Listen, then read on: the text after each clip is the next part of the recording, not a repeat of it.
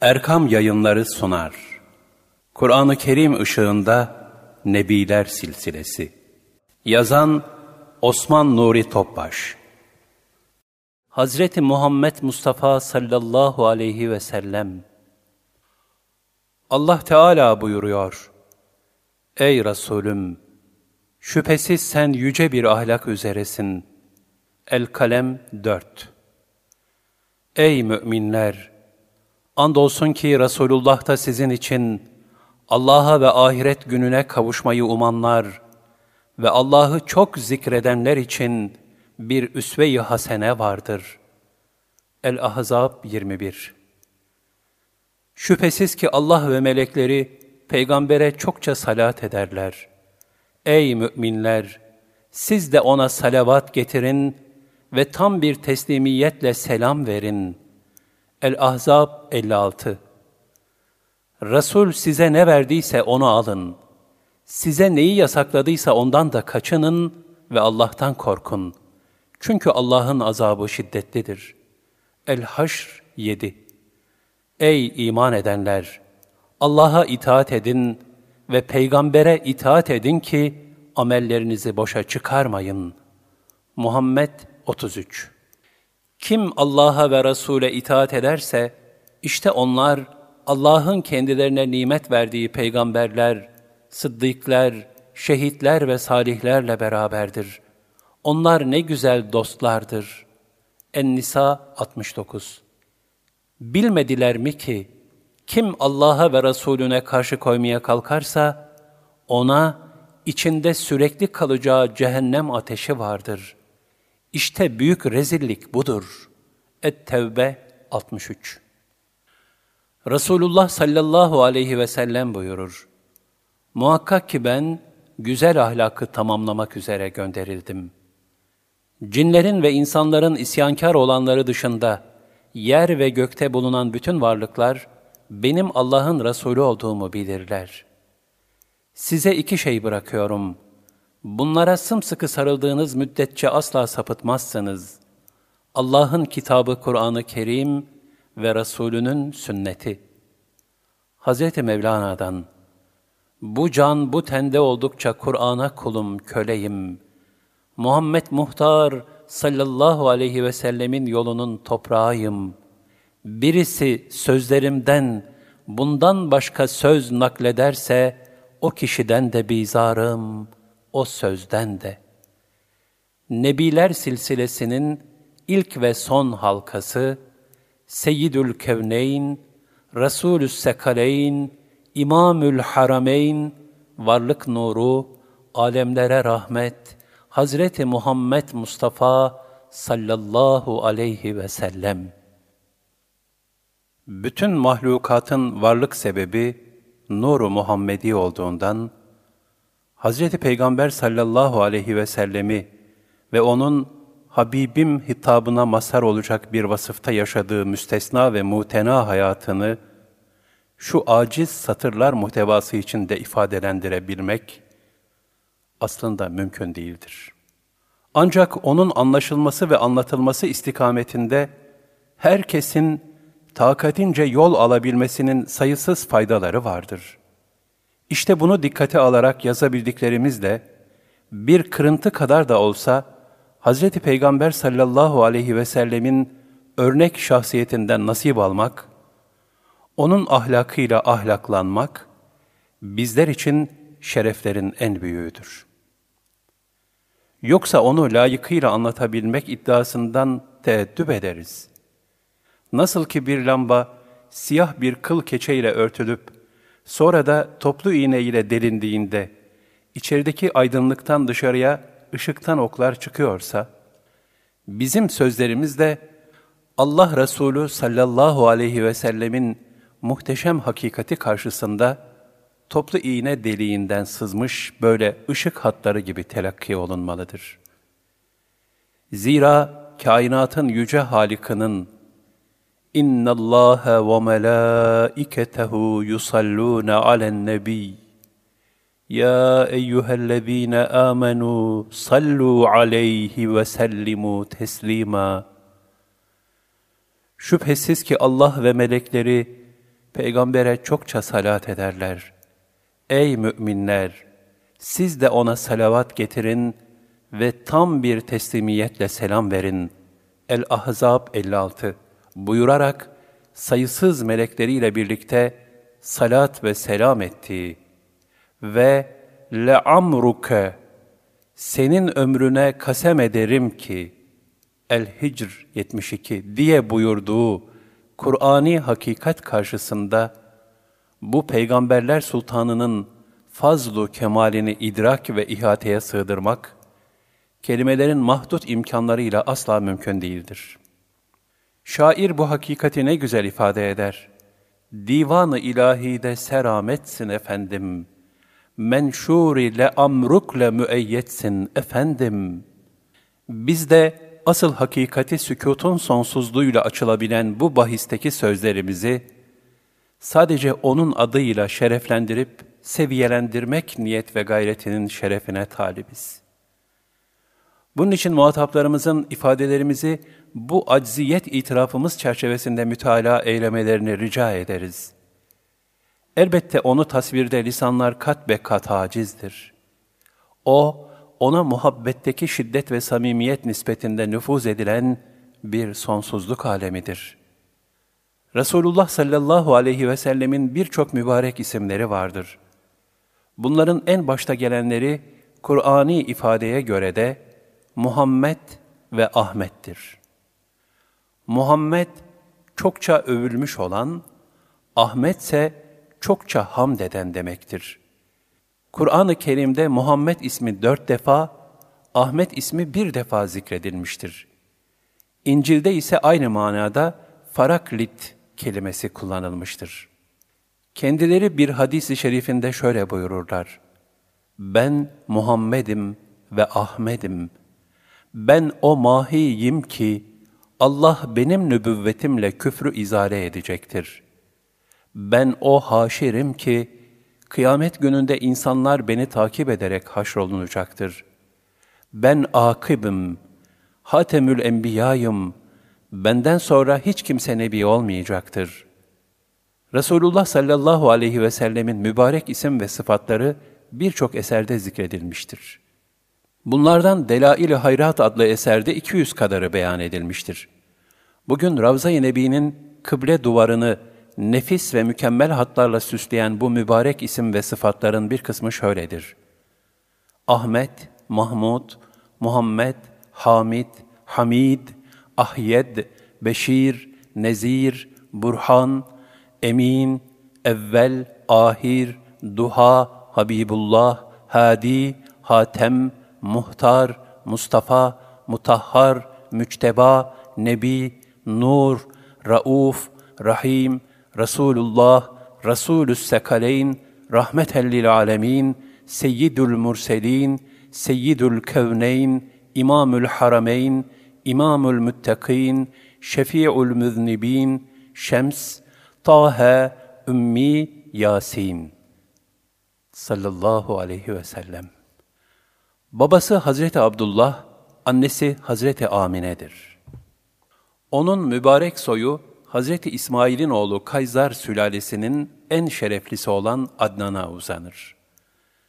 Resulullah sallallahu aleyhi ve sellem buyurur, Benim silsilem, ecdadım en iyi insanlardır.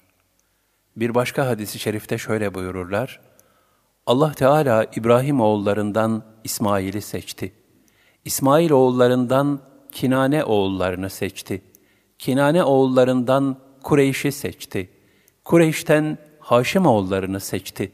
Haşim oğullarından Abdülmuttalip oğullarını seçti. Abdülmuttalip oğullarından da beni seçti. Bundan dolayıdır ki onun bir adı da Mustafa olmuştur. Bu şu tarihi istifayı yani seçilip süzülmeyi ifade eder. Hazreti Peygamber sallallahu aleyhi ve sellemin mensup olduğu topluluk ne zaman ikiye ayrılsa, Allah Teala Resulünü en hayırlı toplulukta bulundurmuştur. Onun varlığı aydınlatan nuru, Hz. Adem aleyhisselamdan beri en temiz anne ve babalardan teselsül ettirilerek kendisine intikal etmiştir. Cenab-ı Hak ayet-i kerimede buyurur, وَتَكَلُّبَكَ فِي السَّاجِد۪ينَ Sen yani nurun hep secde edenlerden dolaştırılıp sana intikal etmiştir. Eş-Şuara 219 Ayetin meali İbn Abbas radıyallahu anhuma hazretlerine aittir. Bu nuru Muhammedi dolayısıyla şair Süleyman Çelebi şöyle der. Amine Hatun, Muhammed anesi, ol sadeften doğdu ol dür danesi. O doğmadan önce birçok ilahi tecelliler zuhur etmişti. Bütün kainat onun yoluna hasretti. Çünkü o yaratılışın sebebiydi.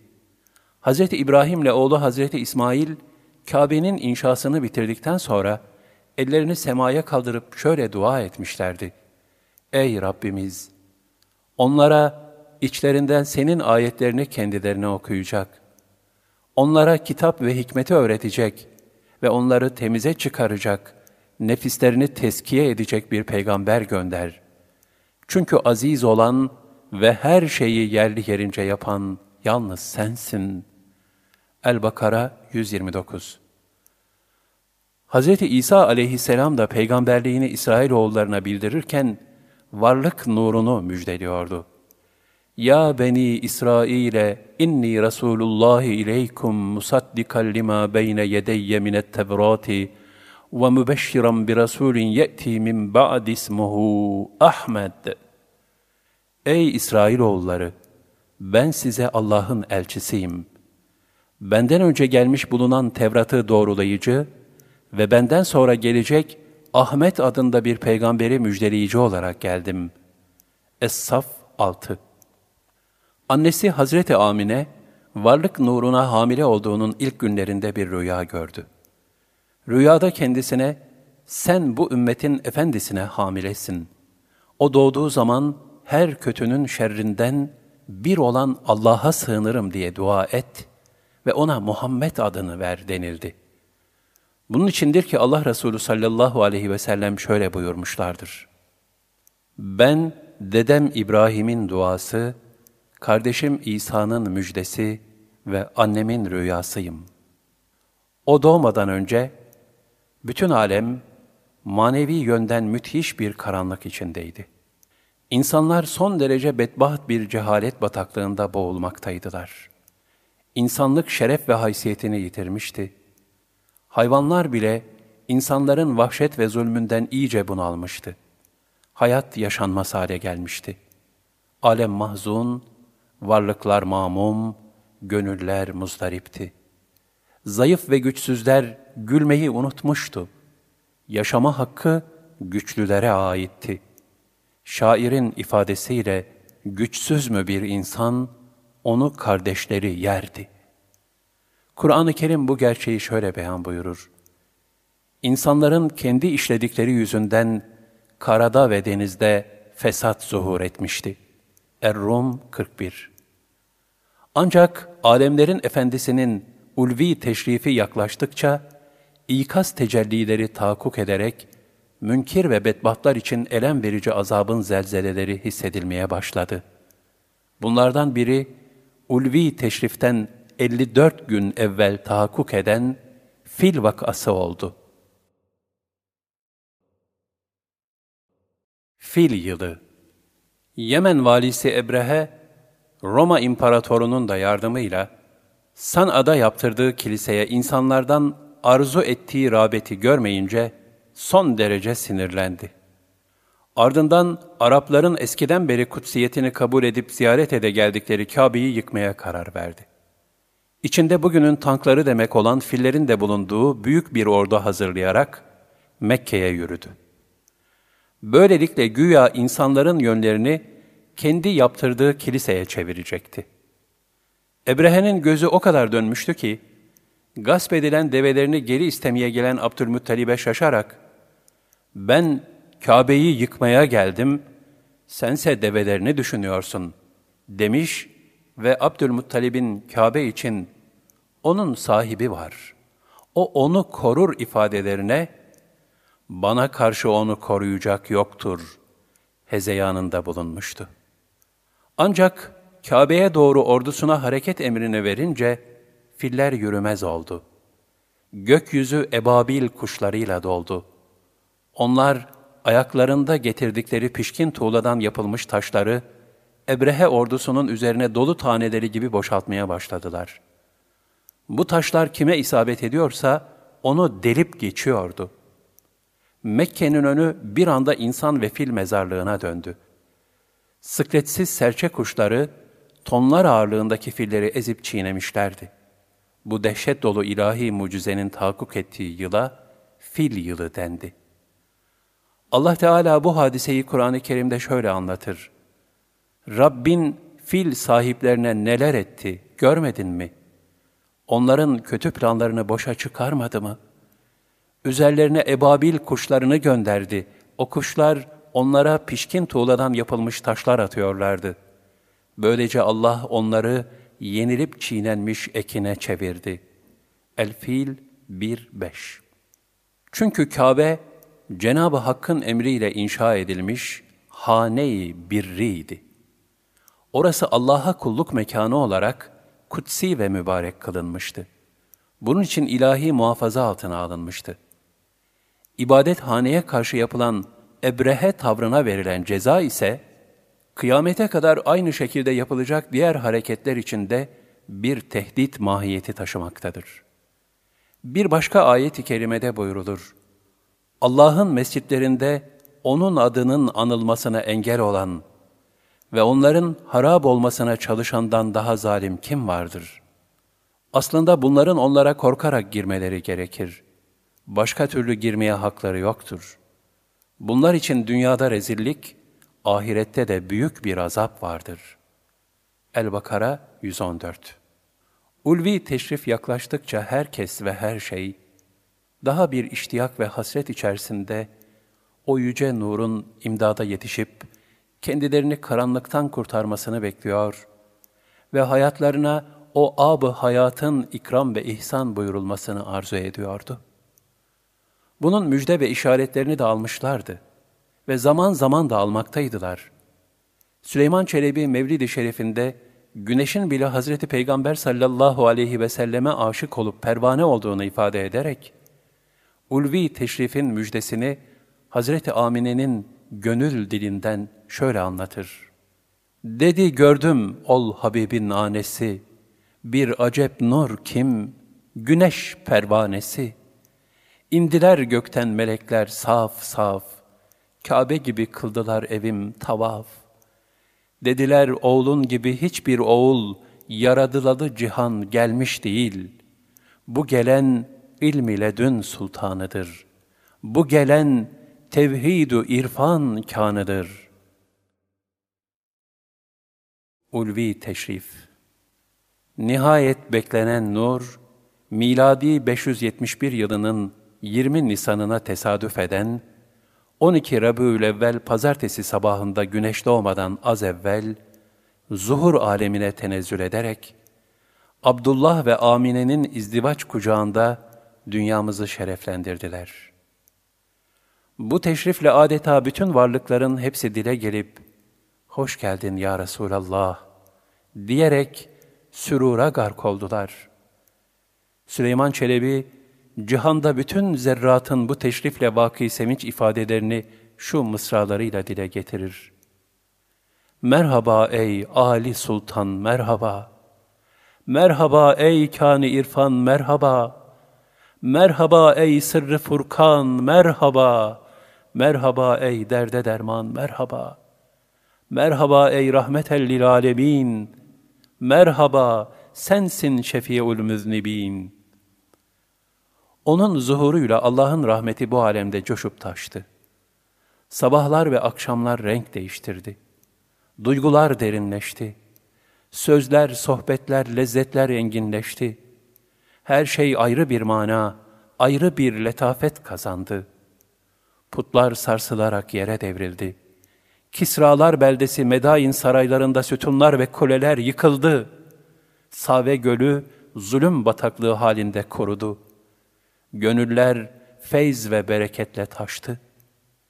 Çünkü cihandaki mekan ve zamanda gerçekleşen bu tecelli, o asil varlığın zuhurunun ilk bereketiydi. Bu bereket bütün kainatı kuşattı.'' O seneye bolluk senesi denildi. Nitekim Kadir gecesinden sonra en kıymetli gece, ehli gönül için Resulullah sallallahu aleyhi ve sellemin doğduğu gece olarak kabul edilmiştir. O gece bir gül gibi açılan, alemlerin efendisine işareten diller artık şöyle demeye başlamıştır. Suya virsün bağı bağın, gülzarı zahmet çekmesin. Bir gül açılmaz yüzün tek virse bin gülzare su. Bahçıvan gül bahçesini sulamak için boş yere zahmet çekmesin. Zira bin tane gül bahçesi sulasa, Ya Resulallah, yine de senin yüzün gibi bir gül hiçbir zaman açılmaz. O güller gülünün bu ulvi teşrifiyle her şeyin akışı değişmişti. Rahmet tecellileri, inci taneleri gibi kainata serpilmiş ve nura hasret çeken gönüller sürura gark olmuştu. Hazreti Peygamber'in çocukluğu ve gençliği Hazreti Peygamber sallallahu aleyhi ve sellemin babası Hazreti Abdullah, ticaret maksadıyla Şam'a gitmiş, dönüşte Medine'de hastalanarak kutsi doğumdan iki ay evvel vefat etmişti. Varlık nuru dünyaya yetim olarak gözlerini açmıştı. Bunu ifade etmek üzere ayet-i kerimede Cenab-ı Hak buyurur. Elem yecidke yetimen feava. O seni bir yetim bulup da barındırmadı mı? Ed-Duha 6 Mübarek yavru, iklim şartlarından dolayı Arap örfü sebebiyle dört yaşına kadar süt annesi talihli kadın Halime Hatun'un yanında kaldı. İlahi esrarı alıcı hale gelmesi için onun göğsünün yarılmasının ilki bu esnada gerçekleşti. Bir gün varlık nuru süt kardeşi Şeyma ile öğle sıcağında kuzuların yanına gitmişlerdi. Dönüşlerinde Halime kızına, böyle şiddetli sıcakta niçin dışarı çıktınız dedi. Kızı da yaşamış oldukları ilahi lütfu şöyle ifade etti. Anneciğim, biz güneşin yakıcı hararetini hiç hissetmedik. Kardeşimin başı üzerinde devamlı bir bulut dolaşıyor ve bizi gölgeliyordu. Altı yaşındayken annesi Hazreti Amine, babasının cariyesi olan Ümmü Eymen'i de yanına alarak, varlık nurunun babası Hazreti Abdullah'ın kabrini ziyaret için Medine'ye götürdü. Bu esnada Hazreti Amine hastalandı ve Ebva denilen yerde vefat etti, oraya defnedildi. Ölmeden önce yetim yavrusuna muhabbet ve şefkat dolu gözlerle derin derin bakmış, onu bağrına basarak mübarek oğluna şunları söylemişti. Her hayat sahibi ölecek. Her yeni eskiyecek. Her büyüyen fena bulacak, yok olacak. Ben de öleceğim. Ne mutlu bana ki böyle bir hatıra bırakarak gidiyorum. Bu hakikati idrak eden şair, Hazreti Amine'ye şöyle hitap eder. Ey ebvada yatan ölü! Bahçende açtı dünyanın en güzel gülü. Varlık nuru bu suretle anneden de öksüz kalmış olarak Ümmü Eymen'le Mekke'ye döndü. Sekiz yaşındayken dedeleri Abdülmuttalip, daha sonra da kendisini fedakarane bir şekilde müdafaa eden amcası Ebu Talip vefat etti. Bu suretle bütün ilahi ve zahiri destekler son buldu. Bundan sonra onun sahibi, koruyucusu ve terbiye edicisi sadece Rabbiydi. Aynı zamanda hayatının en zayıf zamanında görülen bu fani ve zahiri destekler, sırf onun her türlü davranışta insanlığa az çok kabili taklit ve mükemmel bir örnek olması hikmetine mebni idi. Varlık nuru amcası hayattayken ve ticarete başlamadan evvel bir müddet çobanlık yapmıştır. Bu meslek Araplar arasında adi bir meslek değil, eşraf ve zengin çocuklarının da yaptığı bir işti. Ayrıca çobanlık hemen hemen bütün peygamberlerin mesleği olmuştur. Bununla Allah Teala onlara tebliğ vazifesini vermeden önce, idarecilikte lazım olan bir takım hususiyetler kazandırmıştır. Varlık Nuru 12 yaşındayken, ticaret için ilk olarak Ebu Talip ile birlikte Suriye'ye seyahat etmiştir. İkinci ticaret seyahati 17 yaşındayken Yemen'e olmuştur. Üçüncüsü ise 25 yaşlarındayken Suriye'yedir. Birinci Suriye seyahatinde Bahira isimli bir papazın Allah Resulü sallallahu aleyhi ve sellemi gördüğü rivayet edilir. Bahira o sıralar 12 yaşında olan Hazreti Peygamberi bir bulutun gölgelediğini fark ederek, ondaki harikuladeliği sezer ve İncil'de okuduğu vasıfları düşünerek varlık nurunun sırtına bakar. Oradaki nübüvvet mührünü de görünce, mührü şerifi kemali edeple öper ve Ebu Talib'e, Ey Ebu Talip, bu mübarek çocuk enbiyanın hatemidir. Onu muhafazada dikkatli olun der. Ancak bu hadise dolayısıyladır ki Hristiyan müsteşrikler, İslam'a leke sürebilmek için Hz. Peygamber sallallahu aleyhi ve sellemin Bahira'dan telkin aldığı iddiasında bulunurlar. Bu ise tamamen hilafi hakikattir. Kur'an ve tevhid akidesine zıttır. Zira Bahira teslis akidesine inanan bir papazdı. Diğer taraftan onun dininde Allah telakkisi antropomorfik yani beşeri sıfatlarla teciz edilmiş müşahhas bir yapı sergilemektedir. Oysa Allah Resulü sallallahu aleyhi ve sellemin getirdiği İslam dini, tevhid temelleri üzerine hak tarafından gönderilmiş bir dini mübindir. Allah telakkisi müteal, yani idrak ötesi ve her türlü noksan sıfatlardan münezzeh ve mücerret bir mahiyet arz eder. Bu hakikat dolayısıyladır ki, İslam, ehli kitabın bi'setten evvelde olsa ancak ilahi istikamette olanlarının kurtuluşa erebileceğini Kur'an-ı Kerim'de şöyle bildirir. Şüphesiz iman edenler, Yahudiler, Hristiyanlar ve Sabiilerden Allah'a ve ahiret gününe iman eden ve salih ameller işleyenlere korku yoktur ve onlar mahzun olmayacaklardır. El-Bakara 62 Hz. Peygamber sallallahu aleyhi ve sellem Efendimiz, bütün zaman ve mekana son peygamber olarak gönderilmiş olduğundan, kendisinden evvelki bütün dinler mensuhtur. Dolayısıyla Allah'a iman edip, Hz. Peygamber sallallahu aleyhi ve selleme iman etmemek küfürdür. Bu sebeple bugünkü ehli kitabın dindarları, yukarıdaki ayet-i kerimenin şumulü dışındadır.'' Onun yetim ve öksüz çocukluğuyla gençliği bir nezahet ve en parlak bir istikbale liyakat ifade eden bir ulviyet içinde geçiyordu. Farik sıfatı el-emin ve es-sadık idi. Ona bu sıfatları verdiren pek çok numuneyi imtisal olan hadiseler vardır. Bunlardan biri de şöyledir. Bir genç kendisine bir yere giderken rastlamış ve ona bir emanet bırakarak orada beklemesini rica edip hemen geri döneceğini söylemişti. Hazreti Peygamber sallallahu aleyhi ve sellem de kabul buyurmuştu. Ancak genç dediği gibi hemen gelmemiş, aradan hayli bir müddet geçtikten sonra söylediğini unutmuş olarak oradan tesadüfen geçerken varlık nurunu görünce şaşırmaktan kendini alamamış ve sen hala burada mısın demişti.'' emniyet ve sadakatin kabına varılmaz ufkunun zirvesinde bulunan Allah Resulü sallallahu aleyhi ve sellem, bu ahlak-ı hamidesine ilaveten, gencin yaptığı karşısında onu azarlamayıp, sadece irşat sadedinde, çok beklettin ey delikanlı buyurmuşlardır. Onun nübüvvetten önceyken bile sergilediği bu ve benzeri ulvi hasletler, birbirinden güzel, ibretli ve hikmetlidir.'' Zaten bunlar ancak bir peygamber namzedinde tecelli edebilirdi. O her zaman yalnızca hakkın, haklının ve mazlumun yanında olmuştu. 20 yaşlarındayken Kureyşlilerle Havazin kabilesi arasında yapılan Ficar Harbi'nde amcalarıyla birlikte bulunmuş fakat hiç kimsenin kanını dökmemişti.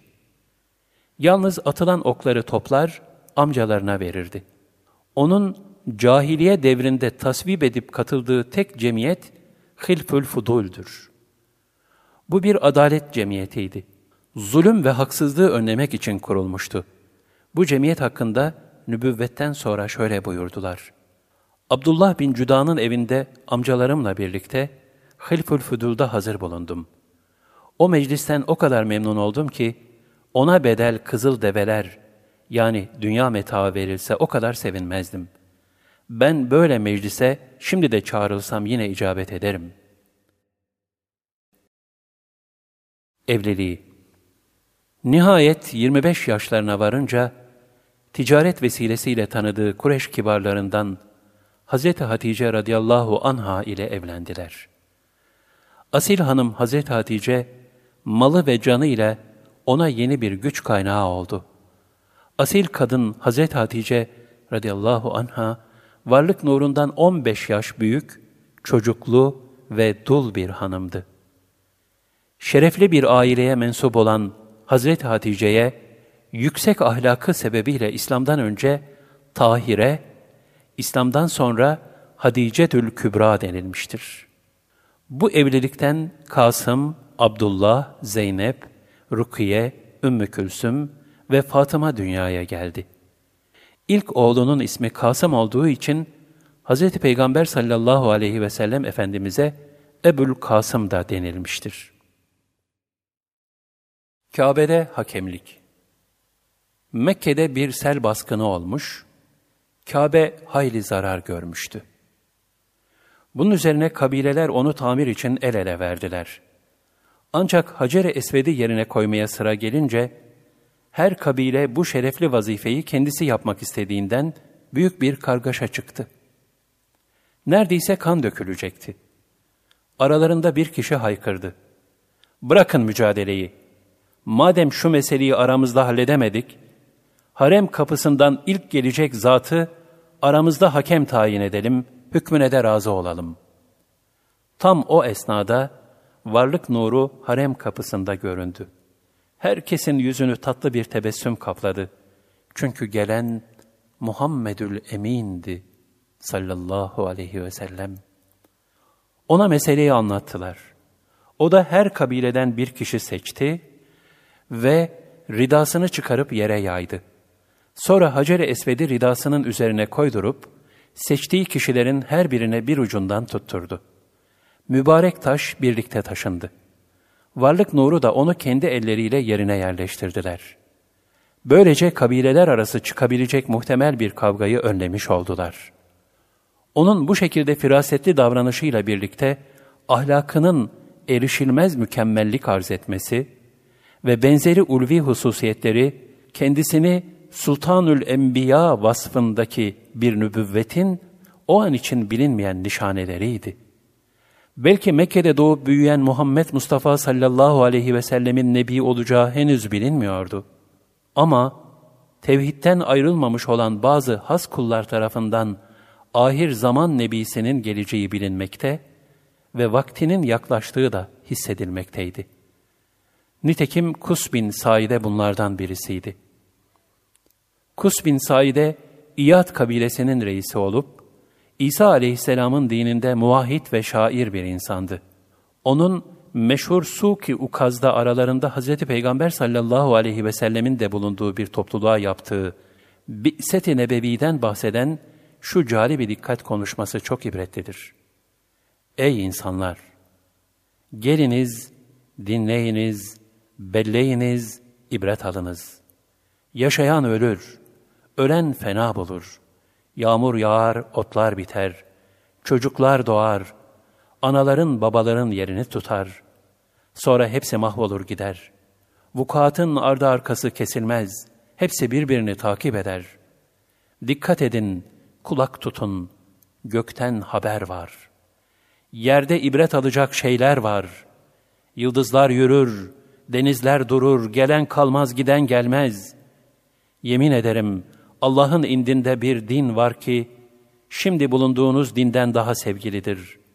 Ve Allah'ın gelecek bir peygamberi vardır ki, gelmesi pek yakındır. Onun gölgesi başınızın üstüne geldi. Ne mutlu o kimseye ki ona iman edip de, o dahi ona hidayet eyleye. Vay o bedbahta ki, ona isyan ve muhalefet eyleye. Yazıklar olsun ömürlerini gaflet içinde geçiren ümmetlere.'' Ey insanlar! Gafletten sakının. Her şey fanidir. Ancak Cenab-ı Hak bakidir. birdir, şerik ve naziri yoktur. Tapılacak O'dur. O doğmamış ve doğurmamıştır.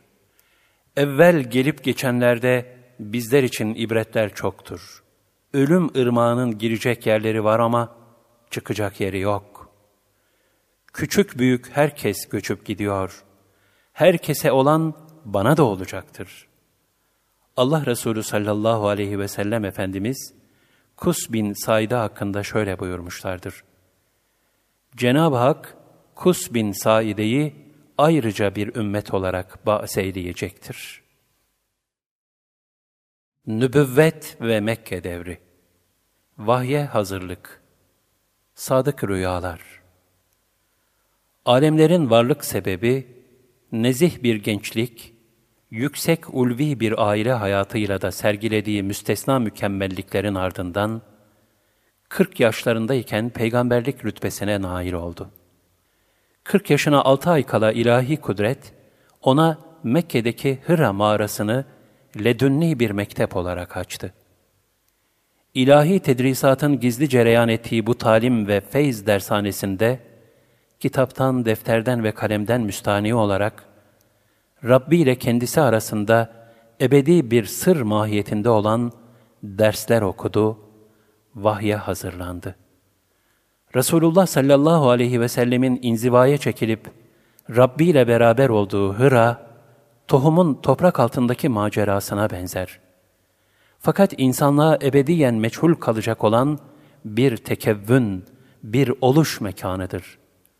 Oraya Hazreti Peygamber sallallahu aleyhi ve sellemi sevk eden amiller, zahirde halkın içine düştüğü sapıklık, zulüm ve sefaletten gönlüne akseden ızdırap ve bütün aleme şamil merhametti. Gerçekte ise insanlığa ebedi bir meşale olan Kur'an'ın nezd-i ilahiden kalbi paki Muhammedi vasıtasıyla beşer idrakine intikalini sağlayacak bir hazırlık safhasıydı.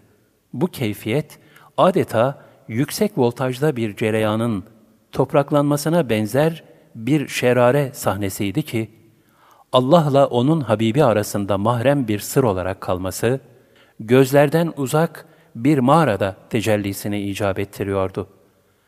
Vahye muhatap olmanın sıradan kullar için tahammülü imkansız olan ağır yükünü taşımak hususundaki fıtri istidadın zahire çıkma mevsimiydi. Tıpkı ham demirin deronundaki istidatla çelikleşmesi gibi. Bu sırrın hududuna varacak idrak, onu istihap gayreti peşinde, çerçevesi dağılıp parçalanmayacak lafız, tasavvur olunamaz. Bu hazırlığın ilk altı aylık safhası, akıl çerçevemize sabilen yönüyle rüyayı sadıkalar suretiyle geçmiştir. Yani Resulullah sallallahu aleyhi ve sellem gece ne görüyorsa, o gündüzleyin olduğu gibi tahakkuk ediyordu.'' Hazreti Ayşe radıyallahu anha buyurur. Resulullah sallallahu aleyhi ve selleme gelen vahiy, uykuda rüyayı saliha yani sadıka şeklinde başlamıştı. Gördüğü her rüya sabah aydınlığı gibi açık seçik gerçekleşirdi. Hz. Peygamber sallallahu aleyhi ve sellem daha sonra sadık rüyayı nübüvvetin 46'da biridir diye beyan buyurmuşlardır. Gerçekten bu 6 aylık süre 23 yıl süren peygamberliğin 46'da birine tekabül eder. İlk vahiy ve vahyin fasılaya uğraması. Allah Resulü sallallahu aleyhi ve sellem 40 yaşındaydılar. Vahye muhatap olacak seviyeye gelme hazırlığı mahiyetindeki 6 aylık zaman bitmişti. Mübarek Ramazan ayının 17. günüydü. Allah Resulü sallallahu aleyhi ve sellem mutadı üzere Hira mağarasındaydılar. Cebrail aleyhisselam geldi. Hazreti Peygamber sallallahu aleyhi ve selleme oku dedi. O ben okuma bilmem dedi. Bunun üzerine melek Hazreti Peygamber sallallahu aleyhi ve sellemi takati kesininceye kadar sıktı. Sonra yine oku dedi. Hz. Peygamber sallallahu aleyhi ve sellem de yine ben okuma bilmem dedi. Cebrail aleyhisselam ikinci kez onu takati kesilinceye kadar sıktı. Sonra tekrar oku dedi. Hazreti Peygamber sallallahu aleyhi ve sellem tekrar ben okuma bilmem, ne okuyayım dedi. Cebrail aleyhisselam Hazreti Peygamber sallallahu aleyhi ve sellemi üçüncü defada sıkıp bıraktı. Ardından ilahi vahyi bildirdi. Böylece ikra bismi rabbikellezî halak halakal insâne min alak ikra ve rabbukel ekrem ellezî alleme bil kalem allemel insâne mâ lem ya'lem seni yaratan Rabbinin adıyla oku. O, insanı bir kan pıhtısından yarattı. Kalemle yazı yazmayı öğreten, insana bilmediğini belleten, lütuf ve keremde erişilmez mertebede olan Rabbin hakkı için oku. El-Alak 1.5 Emri ilahisiyle Allah Resulü sallallahu aleyhi ve selleme nübüvvet şehadetnamesi ve irşat selahiyeti verilmiş oldu. Bunun üzerine Hz. Peygamber sallallahu aleyhi ve sellem bu ayet-i kerimeleri terakki etti. Yüreği titreyerek döndü ve Hz. Hatice'nin yanına geldi. Beni sarıp örtünüz, beni sarıp örtünüz buyurdu.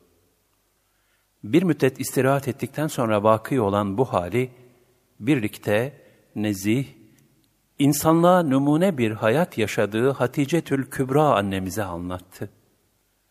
Endişeli bir şekilde, ''Ya Hatice, bana kim inanır?'' dedi.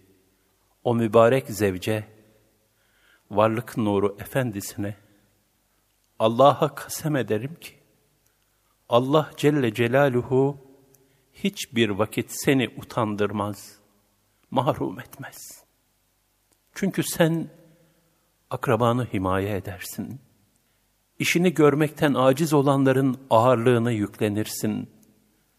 Fakire infak eder, kimsenin kazandıramayacağını kazandırırsın.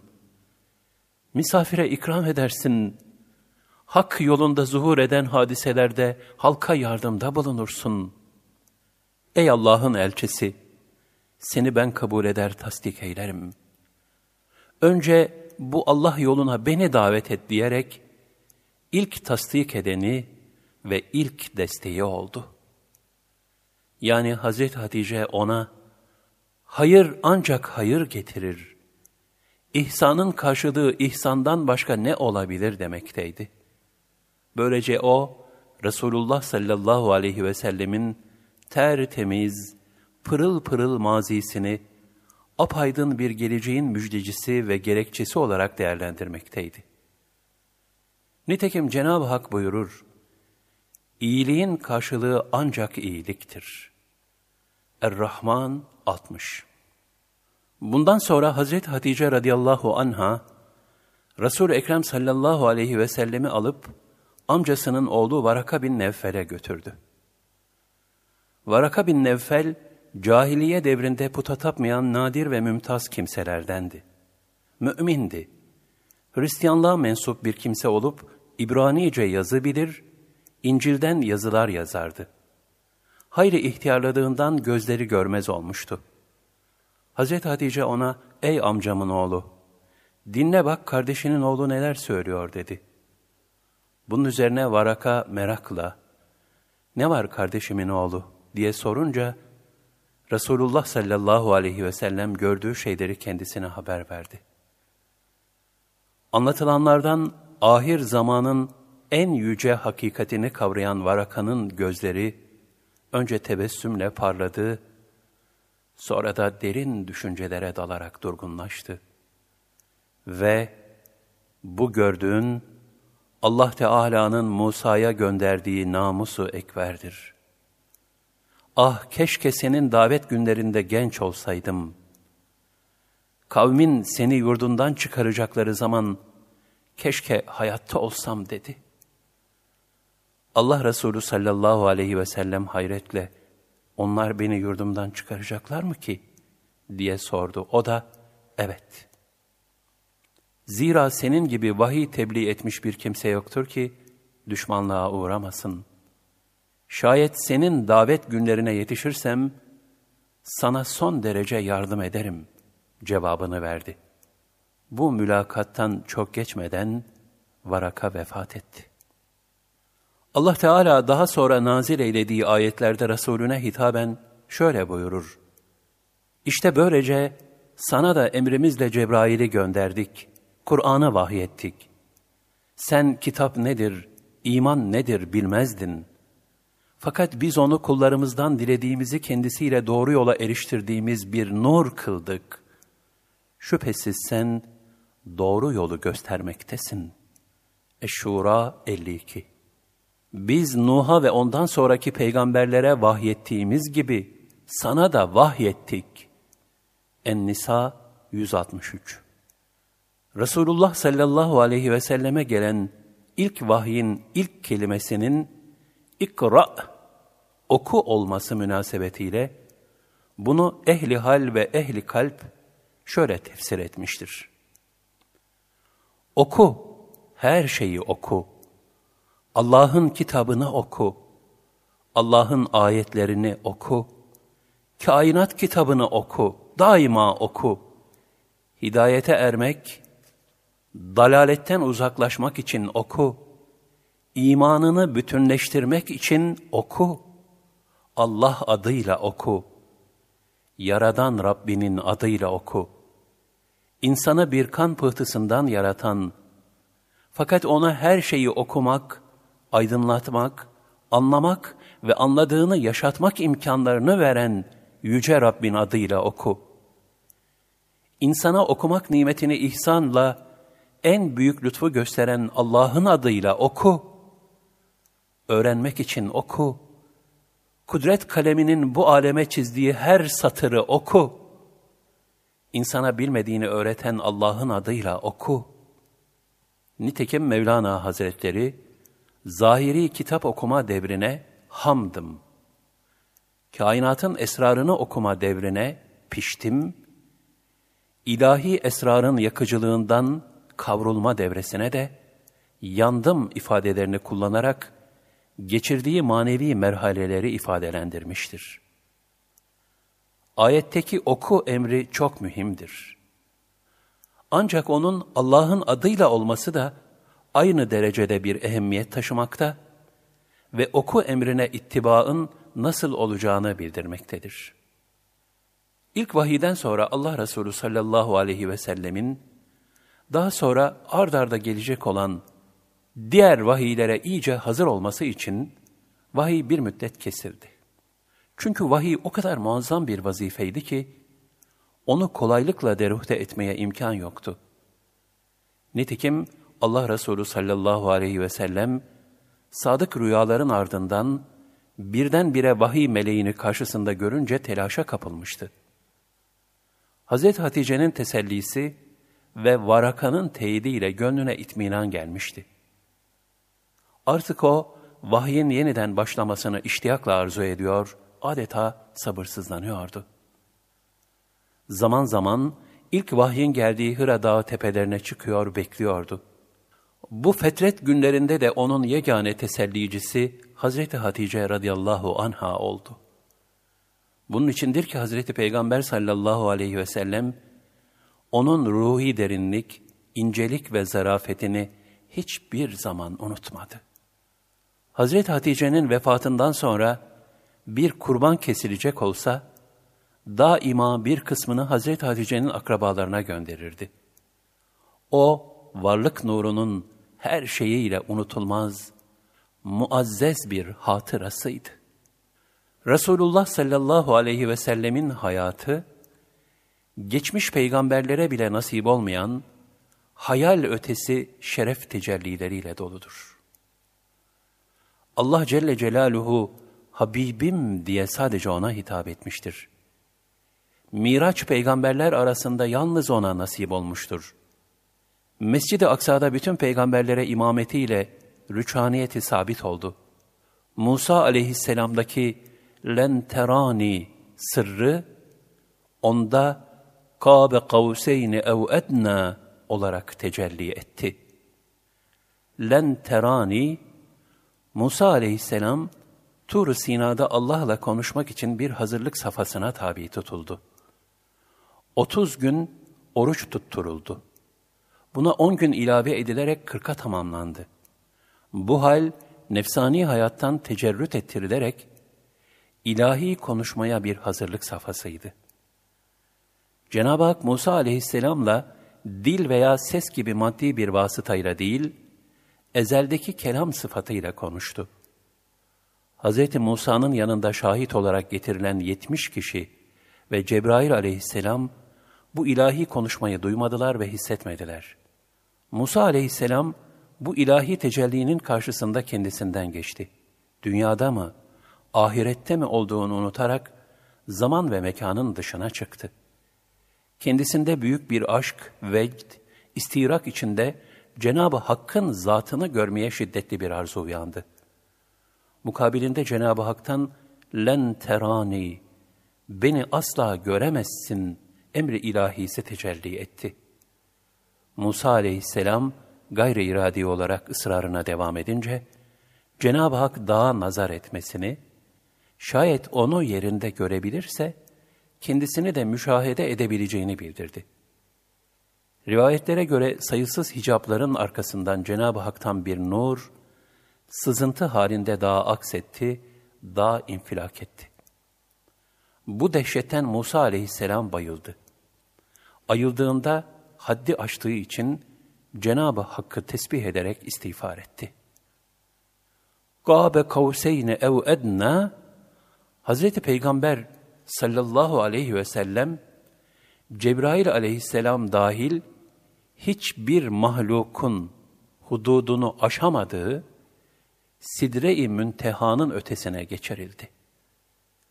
Ayette beşer idrakine birleştirilmiş iki yay arası veya daha az mesafe olarak bildirilen keyfiyetiyle kullarca telakkisi muhal ve mahrem olan bir vuslat vuku buldu. Bu, Hz. Musa ile Hz. Peygamber sallallahu aleyhi ve sellemin biz acizlerin idraklerine sunulmuş bir kıyasıdır. Allah'la kavuşum noktası olan namaz, onun dininde ümmete de küçük bir miraç olarak ikram edildi. Ayrıca namaz, başlangıçta elli vakit emredilmişken, Resulullah sallallahu aleyhi ve sellemin niyazı neticesinde, ümmeti Muhammed'e beş vakit olarak farz kılındı. O, yetim ve ümmi, insanlardan ders almadı. Bütün beşeriyete kurtarıcı ve gayb aleminin tercümanı ve hak mektebinin hocası olarak geldi.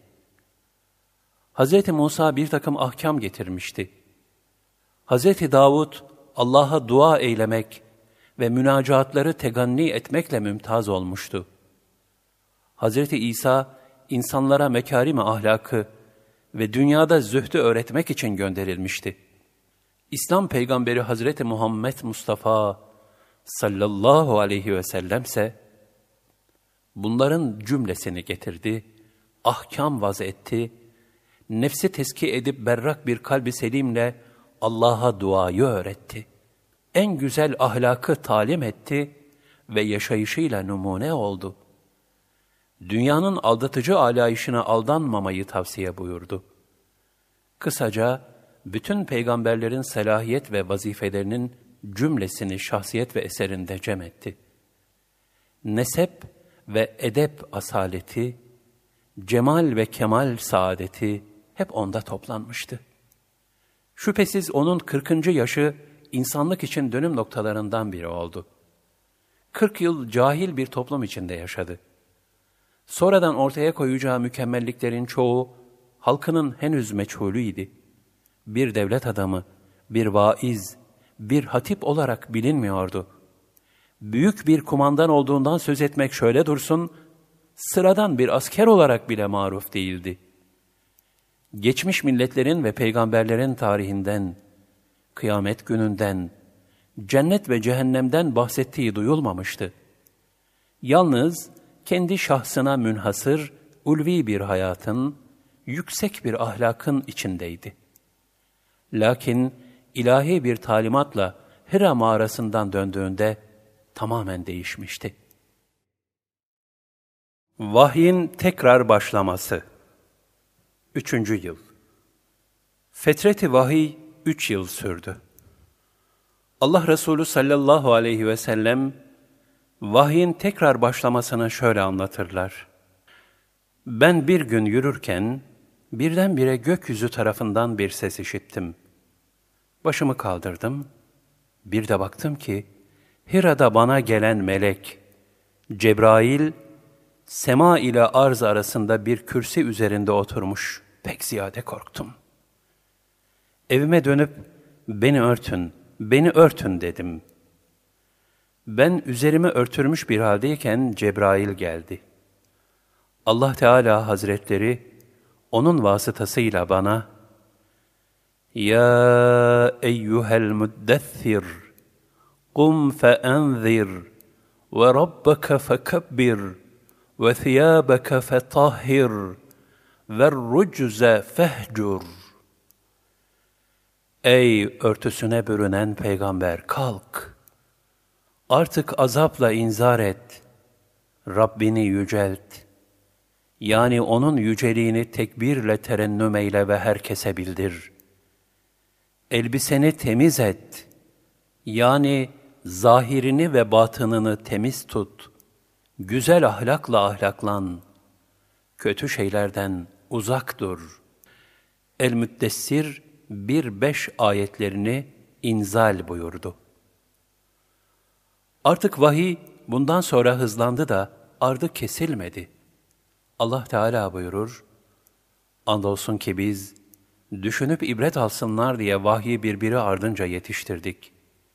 Yani vahyi aralıksız gönderdik. El-Kasas 51 Vahyin aralıksız devam etmesi de, Kur'an-ı Kerim'in icazındandır. Zira bütün insanların bir araya gelerek, bir o kadar da yardımcı çağırmalarıyla birlikte, bir ayetini bile teşekkül ettiremeyecekleri ulvilikte olan ayetlerin, Allah Resulü sallallahu aleyhi ve selleme peş peşe nazil olması, Kur'an-ı Kerim'in vahye isnadından başka bir şekilde izahını muhal kılmıştır. Bu ona asla beşeri bir müdahale olmadığının en bariz bir delilidir. Diğer taraftan en küçük bir şiir kitabının bile binbir mesai ve gayret neticesinde o da birçok eksikle teşekkül etmekte olduğu bir gerçektir. Ancak ilahi vahide böyle bir husus mevzu bahis olmayıp, o ilk şekliyle baki, sayısız mucizeyi muhtevi ve bütün beşeri noksanlıklardan münezzeh bir kelam olarak lütfedilmiştir. Bu da Kur'an-ı Kerim'in hakkaniyet ve yüceliğini ifadeye kafidir.''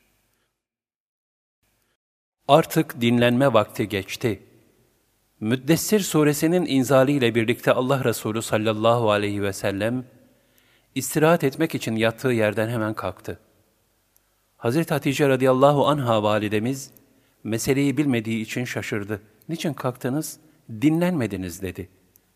Allah Resulü sallallahu aleyhi ve sellem de artık dinlenme vakti geçti buyurdular. Ve yeni gelen vahyi bildirdiler.'' Artık Hazreti Peygamber sallallahu aleyhi ve sellem davete başlayacaktı. Nereden ve nasıl başlayacağını düşünürken bir başka vahiy geldi. وَاَنْذِرْ عَشِيرَتَكَ الْاَقْرَب۪ينَ وَاحْفِظْ جَنَاحَكَ لِمَنِ اتَّبَعَكَ مِنَ الْمُؤْمِنِينَ فَاِنْ عَصَوْكَ فَكُلْ اِنِّي بَرِيءٌ مِمَّا تَعْمَلُونَ وتوكل على العزيز الرحيم الذي يراك حين تكون Önce en yakın akrabanı uyar. Sana uyan müminlere merhamet kanadını indir. Şayet sana karşı gelirlerse de ki, muhakkak ki ben sizin yaptıklarınızdan uzağım. Sen o mutlak galip, ve sonsuz merhamet sahibine tevekkül et. O ki kalktığın zaman seni görüyor. Eş-Şuara 214-218 Hazreti Peygamber sallallahu aleyhi ve sellem Emri ilahi mucibince ilk önce yakın akrabalarını davet etti. Onlara ikramda bulundu. Sonra şöyle hitap etti. Ey Abdülmuttalip oğulları! Ben size dünyanın ve ahiretin en hayırlısı bir din getirdim. Bana Kur'an vahyolundu ki, onunla sizi ve onun ulaştığı herkesi uyarayım. Bana bu işimde hanginiz yardım edecek? Bu sözleri kimse önemsemedi. Herkes sustu.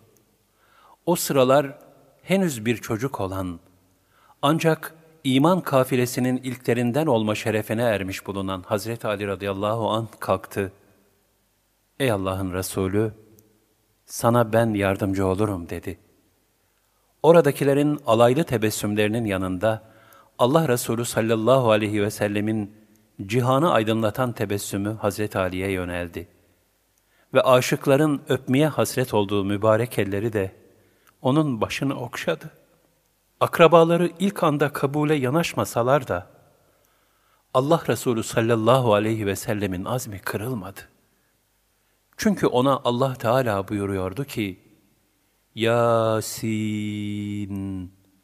vel Kur'anil Hakim inneke leminel murseline ala sıratın müstakim. Yasin Hikmet dolu Kur'an hakkı için şüphesiz ki sen peygamberlerdensin.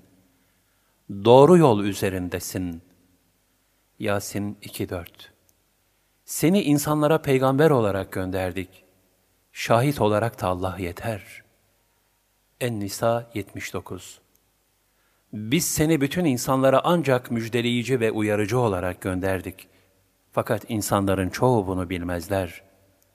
Sebe 28 De ki ey insanlar!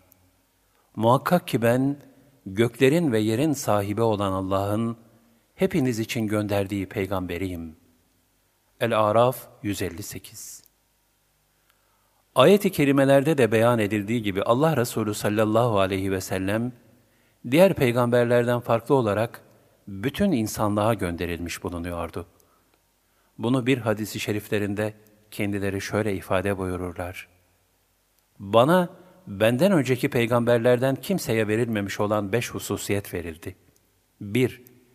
Bir aylık mesafeden düşmana korku salmakla yardım olundum.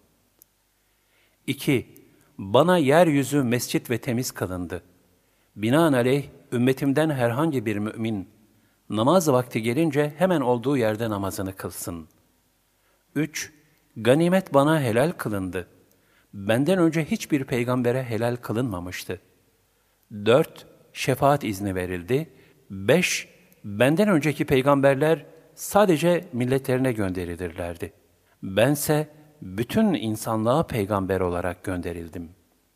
Allah Resulü sallallahu aleyhi ve sellem ilk yaptığı davette o sırada bir çocuk olan Hazreti Ali'nin dışında hiç kimseden hüsnü kabul görmeyince başlangıçta tebliğini gizli olarak yaptı. Bu üç yıl sürdü. Emrolunduğun şeyi açıkla. Dördüncü yıl. Üç yıl süren gizlilik devrinden sonra yani peygamberliğin dördüncü yılında Allah Teala buyurdu. فَاسْتَعْ بِمَا تُؤْمَرْ وَاَعْرِضْ عَنِ الْمُشْرِك۪ينَ اِنَّا كَفَيْنَاكَ الْمُسْتehzi'in Ey Resulüm! Artık sana emrolunanı açıkla. Çatlatırcasına tebliğ et. Puta tapanlara aldırma. Yüz çevir onlardan. Alay edenlere karşı biz sana yeteriz. El-Hicr 94-95 Bu ayet-i kerimelerle tebliğin artık açıktan yapılması emredilmiş oldu. Bir başka ayeti kerimede de bu husus daha açık hatta ikaz mahiyetinde şöyle ifade buyurulmuştur.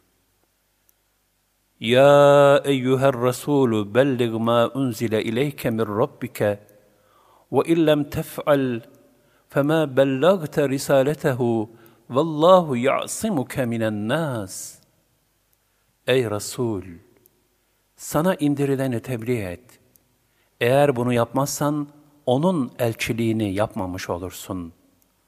Allah seni insanlardan koruyacaktır. Şüphesiz ki Allah kafirler topluluğuna rehberlik etmez. El-Maide 67 Artık Allah Resulü sallallahu aleyhi ve sellem Cenab-ı Hakk'ın buyurduğu veçile Ey insanlar!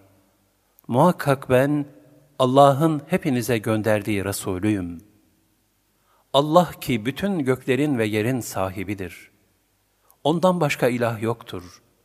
O hem diriltir hem öldürür. Öyleyse Allah'a ve O'nun ümmi olan Resulüne ki O, Allah'a ve O'nun sözlerine inanır, iman edin ve O'na tabi olun ki doğru yolu bulasınız. El-Araf 158 diyerek insanları açıktan İslam'a davet etmeye başladı. Kureyş kabilesini Safa tepesine çağırdı. Onlar da bu çağrıya icabet ederek Safa tepesine geldiler. Allah Resulü sallallahu aleyhi ve sellem yüksek bir kayanın üzerinden onlara şöyle seslendi. Ey Kureyş cemaati! Ben size şu dağın eteğinde veya şu vadide düşman atlıları var. Hemen size saldıracak, mallarınızı gasp edecek dersem, bana inanır mısınız? Onlar da hiç düşünmeden, evet inanırız. Çünkü şimdiye kadar seni hep doğru olarak bulduk. Senin yalan söylediğini hiç işitmedik dediler. Oraya gelmiş bulunan herkesten bila istisna bu tasdiki alan Allah Resulü sallallahu aleyhi ve sellem, ilahi hakikati bildirdi. O halde ben şimdi size önünüzde şiddetli bir azap günü bulunduğunu, Allah'a inanmayanların o çetin azaba uğrayacaklarını haber veriyorum. Ben sizi o çetin azaptan sakındırmak için gönderildim. Ey Kureyşliler! Size karşı benim halim, düşmanı gören ve ailesine zarar vereceğinden korkarak hemen haber vermeye koşan bir adamın hali gibidir. Ey Kureyş cemaati! Siz uykuya dalar gibi öleceksiniz. Uykudan uyanır gibi de dirileceksiniz. Kabirden kalkıp Allah'ın huzuruna varmanız, dünyadaki her hareketinizin hesabını vermeniz muhakkaktır. Neticede, hayır ve ibadetlerinizin mükafatını, kötü işlerinizin de ceza ve şiddetli azabını göreceksiniz. Mükafat ebedi bir cennet, mücazat da daimi bir cehennemdir. Allah Resulü sallallahu aleyhi ve sellemin bu hitabesine, orada bulunanlarca umumi bir karşı çıkma görülmedi. Yalnız amcası Ebu Leheb, hay kuruyası, bizi buraya bunun için mi çağırdın? Diyerek münasebetsiz ve yakışıksız sözler sarf etti. Hakaretleriyle Yüce Peygamber'in kalbini kırdı. Ebu Leheb'in bu tavrı üzerine Tebbet suresi nazil oldu. Ebu Leheb'in iki eli kurusun, kurudu da. Malı ve kazandıkları ona fayda vermedi. O alevli bir ateşte yanacak.'' odun taşıyıcı olarak ve boynunda hurma lifinden bükülmüş bir ip olduğu halde karısı da ateşe girecek. Tebbet 1-5 Ayette Ebu Leheb'in hanımı da zikredilmiştir. Çünkü o da kocası gibi Allah Resulü sallallahu aleyhi ve sellemin yoluna diken koyarak eziyet etmekteydi. Aynı zamanda bu sure, sırf ırkı yakınlığın mühim bir değeri olmadığını da zımnen ifade etmektedir. Mühim olan ruhi yakınlıktır, takvadır. Ruhun ırkı yoktur. Irk, cesede ait bir keyfiyettir. Cesetse toprakta yok olacaktır. İnsan kamil manası ile ruhtan ibarettir. Onun mükerrem vasfı da budur. Yoksa insan, değişik kumaşlardan elbise giymekle kıymet kazanmaz.'' Nübüvvetin bu safhasında nazil olan ayetler, umumiyetle kıyametin dehşetinden haber vermekteydi. Rabbinin azabı muhakkak vuku bulacaktır. Ona engel olacak hiçbir şey yoktur. O gün gök sallanıp çalkalanır. Dağlar yürüdükçe yürür. O gün peygamberlerini yalanlayanların vay haline. Onlar ki daldıkları batıl içinde oyalanıp duranlardır. O gün cehennem ateşine itilip atılırlar da, işte yalanlayıp durduğunuz ateş budur denilir. Et-Tur 7-14 Resul-i Ekrem sallallahu aleyhi ve sellem Efendimizin peygamberliğini ilan etmesi ve davete alenen başlamasının ardından, müşriklerin ve putlarının aleyhindeki ayeti kerimeler de nazil olmaya başladı. Ey müşrikler! Siz ve sizin Allah'tan başka taptığınız şeyler hep cehennem odunu olacaktır. Varacağınız yer orasıdır. El-Enbiya 98 Ey Resulüm de ki, ben de ancak sizin gibi bir insanım. Bana ilahınızın bir tek ilah olduğu vahyolunuyor. Artık ona yönelin. Ondan mağfiret dileyin. Ortak koşanların vay haline. Fussilet 6 Bunlar ve benzeri ayetler müşrikleri çileden çıkardı. Müslümanlara ateş püskürmeye başladılar. Çünkü yeni gelen din onların menfaatlerine dokunmaktaydı. Hemen Ebu Talib'e koştular. Durumu anlatıp yeğenine mani olmasını istediler. Ebu Talip onları nezaketle savdı. Hazreti Peygamber sallallahu aleyhi ve selleme de hiçbir şey söylemedi. Böylece durumun değişmediğini gören müşrikler, tekrar Ebu Talib'e geldiler ve artık tahammülümüz kalmadı. Ey Ebu Talip! Biliyorsun ki kardeşinin oğlu bizim dinimizi ve ilahlarımızı kötülüyor. Bizi de ahmaklıkla suçluyor. Eğer kardeşinin oğlunu şu yaptıklarından vazgeçirmezsen, hem sana hem de ona karşı geleceğiz. Ya onu bu işten vazgeçir, ya da himayeni onun üzerinden kaldır. Biz onun hakkından geliriz, dediler. Ebu Talip, bu sözler üzerine, Allah Resulü sallallahu aleyhi ve selleme müşriklerin tavırlarını nezaketle anlattı. Onu himayeden vazgeçmemekle beraber, müşriklere karşı koymak istemediğini de hissettirdi. Beni de, kendini de koru dedi. Allah Resulü sallallahu aleyhi ve sellem çok üzüldü. Çünkü amcasının sözleri, gerektiğinde kendisini korumaktan vazgeçeceği manasına da geliyordu mübarek gözleri nemlendi. Zira Müslümanlar henüz zayıftılar. Servet ve kuvvete rağm olmuş bulunan Kureyş'in azgın müşriklerine karşı duracak güçleri yoktu. Bu esnada Resulünün içine düştüğü zorluğu aşabilmesi için Cenab-ı Hak şöyle buyurdu. وَذْكُرِ اسْمَ رَبِّكَ وَتَقَبَّلْ اِلَيْهِ تَبْتِيلًا Rabbul meşriki vel mağrib, la ilahe illa huve fettehizhu vekila. Rabbinin ismini zikret. Her şeyi bırakıp bütün varlığında yalnız O'na yönel. O Allah ki, doğunun da batının da Rabbidir. Ondan başka ilah yoktur. Öyleyse yalnız O'nun himayesine sığın. Bunun üzerine Allah Resulü sallallahu aleyhi ve sellemin hüznü dağıldı sarsılmaz bir iman ve üstün bir şecaatle amcası Ebu Talib'e şu meşhur sözlerini söyledi. Ey amca! Allah'a yemin ederim ki bu adamlar bir elime güneşi, bir elime de ayı koysalar, ben yine bu davetten vazgeçmem. Bu sözlerinin ardından nemli gözlerle oradan ayrılmak üzere yürüdü. Böylesine bir cevap beklemeyen Ebu Talip sarsıldı iman etmemişti. Ama Hazreti Peygamber sallallahu aleyhi ve sellemi evladı gibi severdi. Hem vefat etmeden az evvel oğullarını toplayıp, Hazreti Peygamber'i hangisinin himayesine alacağını soran babası Abdülmuttalib'e, Babacığım, biliyorsun zengin değilim. Fakat yumuşak kalpli ve şefkat sahibiyim. Kardeşimin oğluna bakmayı canıma minnet bilirim. Bu hususta sana vaat ederim. Onu bana emanet et diye teminat vermişti.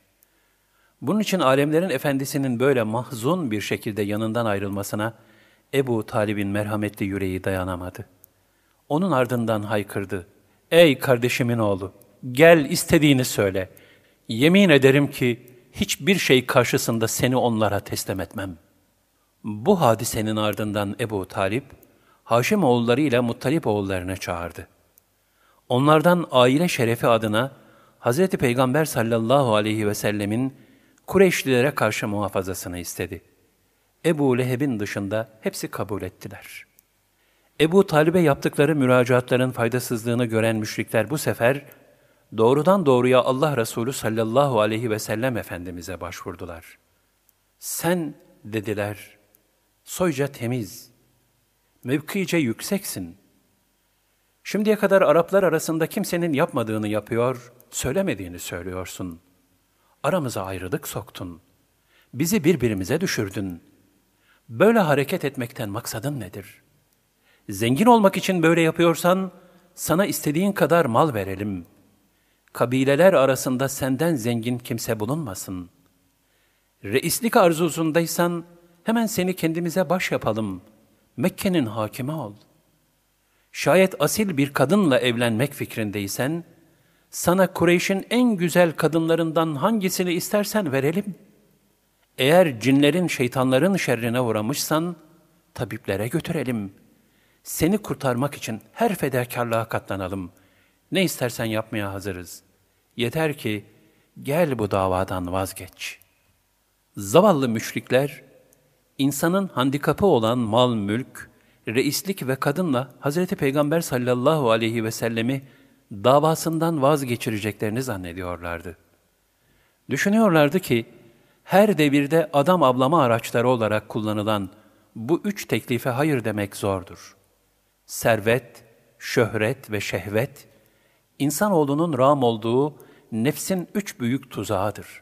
Ancak nasıl da kavrayamıyorlardı Resulün nurlu hayatında bu ve benzeri süfliliklerin hiçbir zaman yeri olmadığını. Üstelik Allah Resulü sallallahu aleyhi ve sellemin cevabı da bu hakikati haykırıyordu. Ben sizden hiçbir şey istemiyorum. Ne mal ne mülk ne saltanat ve ne de reislik. Benim tek istediğim şudur. Putlara tapmaktan vazgeçiniz. Yalnız bir olan Allah'a ibadet ediniz. Müşriklerse nefislerine ram oldukları için onun ulvi davasını bir türlü idrak edemiyorlar. Kendisinden putlara tapmasını bile isteyecek kadar ileri gidiyorlardı. Bunun üzerine Hazreti Peygamber sallallahu aleyhi ve sellem de kendisini şöyle takdim ediyordu. Sizin Allah'ı bırakıp da kulluk ettiklerinize kulluk etmek bana yasak kılınmıştır. Çünkü bana Rabbimden apaçık deliller gelmiştir. Ben kendimi alemlerin Rabbine vermekle emrolundum. El-Mü'min 66 Ben dini Allah'a halis kılarak ona kulluk etmekle emrolundum. Ben Müslümanların ilki olmakla emrolundum. Ez-Zümer 11-12 Ben ancak Allah'a kulluk etmekle ve ona asla ortak koşmamakla emrolundum. Ben yalnız ona çağırıyorum ve dönüşüm onadır. Er-Ra'd 36 Ben ancak bu şehrin Mekke'nin Rabbine ki, o burayı dokunulmaz kılmıştır. Kulluk etmekle emrolundum. Her şey de zaten O'na aittir. Bana Müslüman olmam ve Kur'an okumam emredildi. Artık kim doğru yola gelirse, yalnız kendisi için gelmiş olur. Kim de saparsa, kendine yazık etmiş olur. Ben sadece uyarıcılardanım. Enneml 91-92 Şüphesiz Rabbim beni doğru yola, dost doğru dine, Allah'ı tevhid eden İbrahim'in dinine iletti. O asla puta tapanlardan değildi. Şüphesiz benim namazım, kurbanım, hayatım ve ölümüm hepsi alemlerin Rabbi Allah içindir. Onun ortağı yoktur. Bana sadece bu emrolundu ve ben Müslümanların ilkiyim. Allah her şeyin Rabbi iken ben ondan başka Rab mı arayacağım? El-En'am 161-164 Benim yolum işte budur. Ben Allah'a çağırıyorum. Yusuf 108 Buna karşılık sizden bir ücret istemiyorum. Kendiliğinden bir şey iddia eden ve olduğundan başka görünen kimselerden de değilim. Saat 86 Resulullah sallallahu aleyhi ve sellemin bu kat'i tavırları karşısında müşrikler, hiç olmazsa putlarının kötülenmesi meselesine çözüm getirmek istediler. Hz. Peygamber sallallahu aleyhi ve sellem'den putlarını zemmetmemesini talep ettiler. Bunun üzerine Cenab-ı Hak buyurdu. فَلَا تُطِعِ الْمُكَذِّب۪ينَ وَدُّوا لَوْ تُدْهِنُوا فَيُدْهِنُونَ Hakikati yalan sayanlara boyun eğme. Onlar isterler ki sen yumuşak davranasın da onlar da sana yumuşak davransınlar.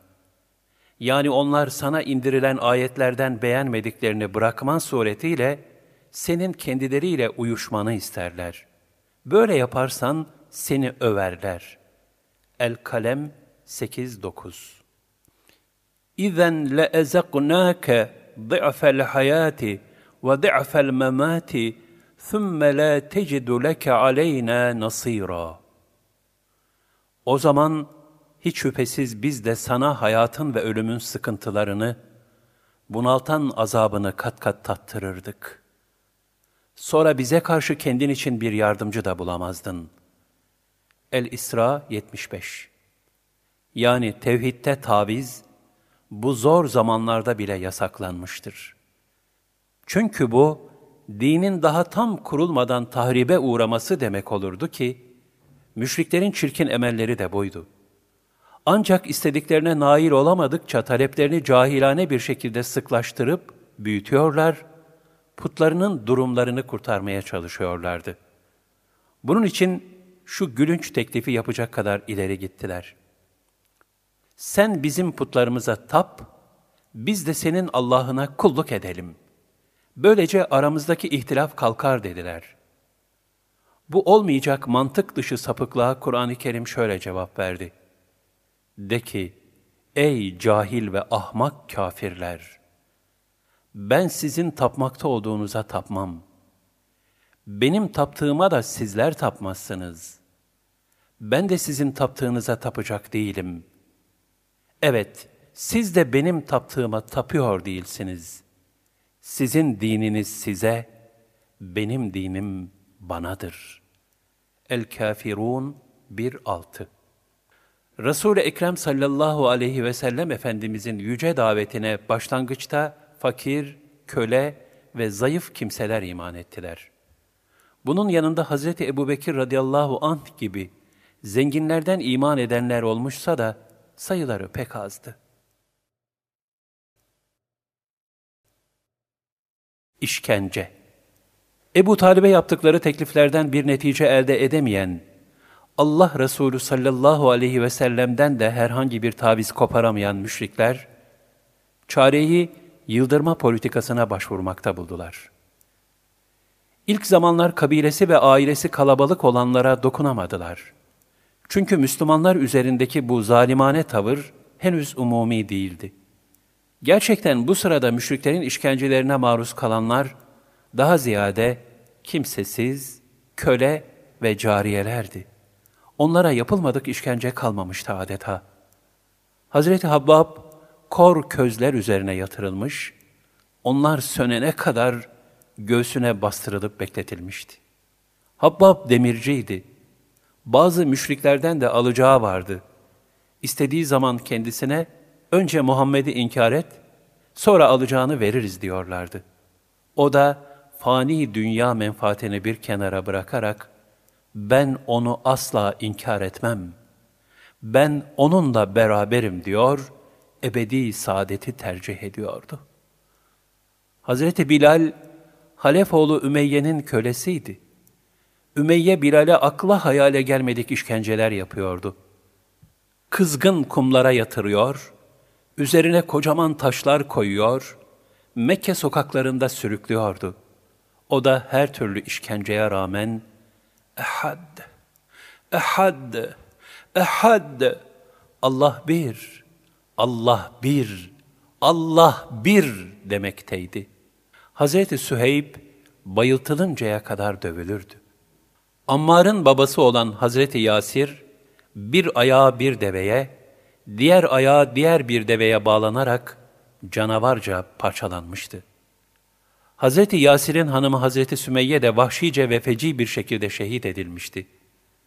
Hazreti Ammar da nice işkence ve ezalara düçar olmuştu. Müslümanların daha niceleri böyle azap içindeydi. Bu duruma başta Hazreti Peygamber sallallahu aleyhi ve sellem ve bütün müminler çok üzülüyorlardı. Ancak o an için ellerinden bir şey gelmiyordu. Yalnız hali vakti yerinde olan iman abidesi Hazreti Ebu Bekir radıyallahu an, içlerinde Hazreti Bilal'in de bulunduğu yedi Müslüman köleyi sahiplerinden satın alarak, onları amansız işkencelerden kurtardı ve azat etti. Bütün bunlara ve diğer zalimane tavırlara rağmen, Allah Resulü sallallahu aleyhi ve sellem, tevhid davasında müşriklerle hiçbir şekil ve seviyede uzlaşmaya yanaşmadı. Dininden taviz vermedi. Üstelik ashab-ı kirama soruyorlardı. İçinizden kim gidip Kabe'de müşriklere Kur'an okur? Bu teklife canı gönülden ben ya Resulallah diyen Abdullah İbni Mesud, Kabe'de müşriklere Kur'an-ı Kerim okumuş ve bu yüzden o nasipsiz zalimler tarafından feci bir şekilde dövülmüştür. Habeşistan hicreti ve Garanik meselesi 5. yıl Resul-i Ekrem sallallahu aleyhi ve sellem Efendimiz, Kureyşlilerin amansız eziyetleri karşısında Müslümanlara Habeşistan'a hicret emri verdi. Çünkü onlar dini vazifelerini hür ve serbestçe yapamıyorlardı. Ayrıca dini yayma vazifeleri de vardı. Bu ilk hicret Mekke devrinin 5. yılında Recep 615'te yapıldı. İlk kafile 16 kişiydi. Bunlar Habeşistan'da üç ay kalabildiler. Çünkü Müslümanlar arasında müşriklerin de artık iman ettiklerine dair bir şaya yayılmıştı. Bunun üzerine hicret kafilesi geri döndü. Fakat Mekke'ye geldiklerinde işin böyle olmadığını öğrendiler. Sonradan ihdas edilen Garanik meselesi diye rezil bir hadisenin zuhuruna saçma bir sebep olacak meselenin aslı şöyleydi. Allah Resulü sallallahu aleyhi ve sellem yeni nazil olmuş bulunan Necm suresini harem-i şerifte oradakilere yüksek sesle okuyordu. Surenin sonunda secde ayeti gelince Hz. Peygamber sallallahu aleyhi ve sellem Cenab-ı Hakk'a secdeye kapandı. Bunu gören müşrikler de secdeye vardılar. Ancak onlar surenin içinde geçen putlarının isimleri dolayısıyla Hazreti Peygamber'e karşılık Allah'a değil, kendi putlarına secde ediyorlardı. İşte Mekkeli müşriklerin İslam dinine girmiş olduğu şayasının sebebi, Müslümanlarla müşriklere ait olan şu ayrı ayrı iki secdenin aynı zamanda yapılmış olmasıydı. İşin aslı sadece bundan ibaret olup ortaya da çıkmış bulunmasına rağmen, sonraları garanik denilen bir mesele ortaya atılmıştır. Güya şeytan ayetlerin arasına putların şefaati umulacağı manasında bir fısıltı eklemiş, müşrikler de buna memnun olup secdeye varmışlar. Fakat yanlışlık sonradan anlaşılmış. Bu hususla alakalı olarak İbni İshak şöyle der. Garanik kıssası zındıkların yalanlarındandır. Bu husus en büyük tefsir ve hadis alimleri, siyer sahipleri ve İslam tarihçileri tarafından kesin bir şekilde yalanlanmıştır. Böylece bu meselenin Müslümanlığa garazkârane bir düşmanlık eseri olduğu ispat edilmiştir. Hazreti Hamza'nın Müslüman oluşu 6. yıl Allah Resulü sallallahu aleyhi ve sellem Kabe'de müşriklere Kur'an-ı Kerim okumak için sadece ashabını göndermiyordu. Zaman zaman bizzat kendileri de gidip Allah'ın ayetlerini tilavet ediyorlardı. Bu girişlerinden birinde Ebu Cehil, Hz. Peygamber sallallahu aleyhi ve selleme hakarette son derece ileri gitti. Etrafında toplanmış bulunan diğer müşriklere de güç ve kuvvetini göstermek istercesine, daha da azıtmak üzereydi ki, bir kadın koşarak durumu o esnada avdan dönmekte olan Hazreti Hamza'ya bildirdi. Ey yiğitler yiğidi! Yeğenine Kabe'de hakaret ediyorlar. Korkarım ona eziyet edecek bir fenalık yapacaklar dedi. Cengaverler sultanı hemen Kabe'ye koştu ve derhal melun Ebu Cehil'e mani oldu. Elindeki yayla habisin başına öyle bir vurdu ki, Ebu Cehil'in başından kanlar akmaya başladı. Böyle bir müdahale olacağını tahmin edemeyen iman düşmanı, şaşkın bir halde ve canından endişe ederek, kaçarcasına oradan uzaklaştı. Bunu gören diğer müşrikler de yavaş yavaş dağıldılar. Çünkü hepsi de Hazreti Hamza'nın gücünü iyi biliyorlardı. Ondan Kureyş'in bütün pehlivanları çekinir ve karşısına çıkmaya cesaret edemezdi. Bundan sonra Hazreti Hamza, alemlerin efendisi olan yeğeni Muhammed Mustafa sallallahu aleyhi ve sellemin yanına gelerek, İşte intikamını aldım ya Muhammed, artık rahat ol dedi. Resulullah sallallahu aleyhi ve sellem de amcasının bu hareketine cevaben, Ey amca, ben asıl senin Müslüman olmanla sevineceğim deyince, Hazreti Hamza'nın gönlündeki gaflet perdeleri kalktı. O yiğitler yiğidi, hakikati idrak ederek tebessümle yeğenine baktı ve onun yüce nurunu seyrede ede kelime-i şehadet getirdi. Eşhedü en la ilahe illallah ve eşhedü enne Muhammeden abduhu ve rasulü. Hazreti Hamza radıyallahu an Resulullah sallallahu aleyhi ve sellem'den iki yaş büyüktü ve onun hem amcası hem de süt kardeşiydi. Hazreti Ömer radıyallahu anh'ın Müslüman oluşu 6. yıl Mekke devrinin 6. yılında Müslümanların sayısının Hazreti Hamza'nın imana gelişiyle 39, Hazreti Ömer'in Müslüman oluşuyla da 40 kişi olduğu rivayet edilir. Hazreti Ömer, Resulullah'tan 13 yaş küçüktü. Nesebi 9. babada Hazreti Peygamberle birleşmektedir. Müşrikler Darun Nedve'de toplanmışlar ve Ömer'i Hazreti Peygamber'i öldürmesi için seçip göndermişlerdi. Ömer de gafilane bir şekilde alemlerin efendisini öldürmek kastıyla yola çıktı. Yolda Nuaym'a rastladı. Nuaym, onun kötü ve çirkin emelinin farkına varınca, durumu Allah Resulü sallallahu aleyhi ve selleme bildirmek hususunda zaman kazanmak için, Ömer'i kız kardeşi ve eniştesinin evine yönlendirdi. Ömer sinirlendi ve önce kız kardeşinin evine uğradı. Eniştesini hırpalamaya başladı.'' Araya giren kardeşi Fatıma'yı da tokatladı. Bunun üzerine Fatıma, ya Ömer ne yaparsan yap, biz Müslümanlıktan vazgeçmeyiz dedi. Yüzünden ince bir şerit halinde kanlar sızıyordu. Ömer şaşkınlaştı. Kız kardeşinin yüzündeki kanları görünce de yaptığına pişman olarak, şu okuduklarınızı bir getirin hele dedi. Sonra getirilen ayet-i kerimeleri okumaya başladı. Hz. Ömer radıyallahu anh'ın okuduğu ayetlerin Tahe suresinin ilk ayetleri olduğu rivayeti de vardır. Göklerde ve yerde ne varsa hepsi Allah'ı tesbih eder. Aziz O, Hakim O, göklerin ve yerin hakimiyeti O'nundur. Hem diriltir hem öldürür ve her şeye kadirdir. İlk O'dur, son O'dur. Aşikardır, gizlidir.'' Her şeyi hakkıyla bilen O'dur.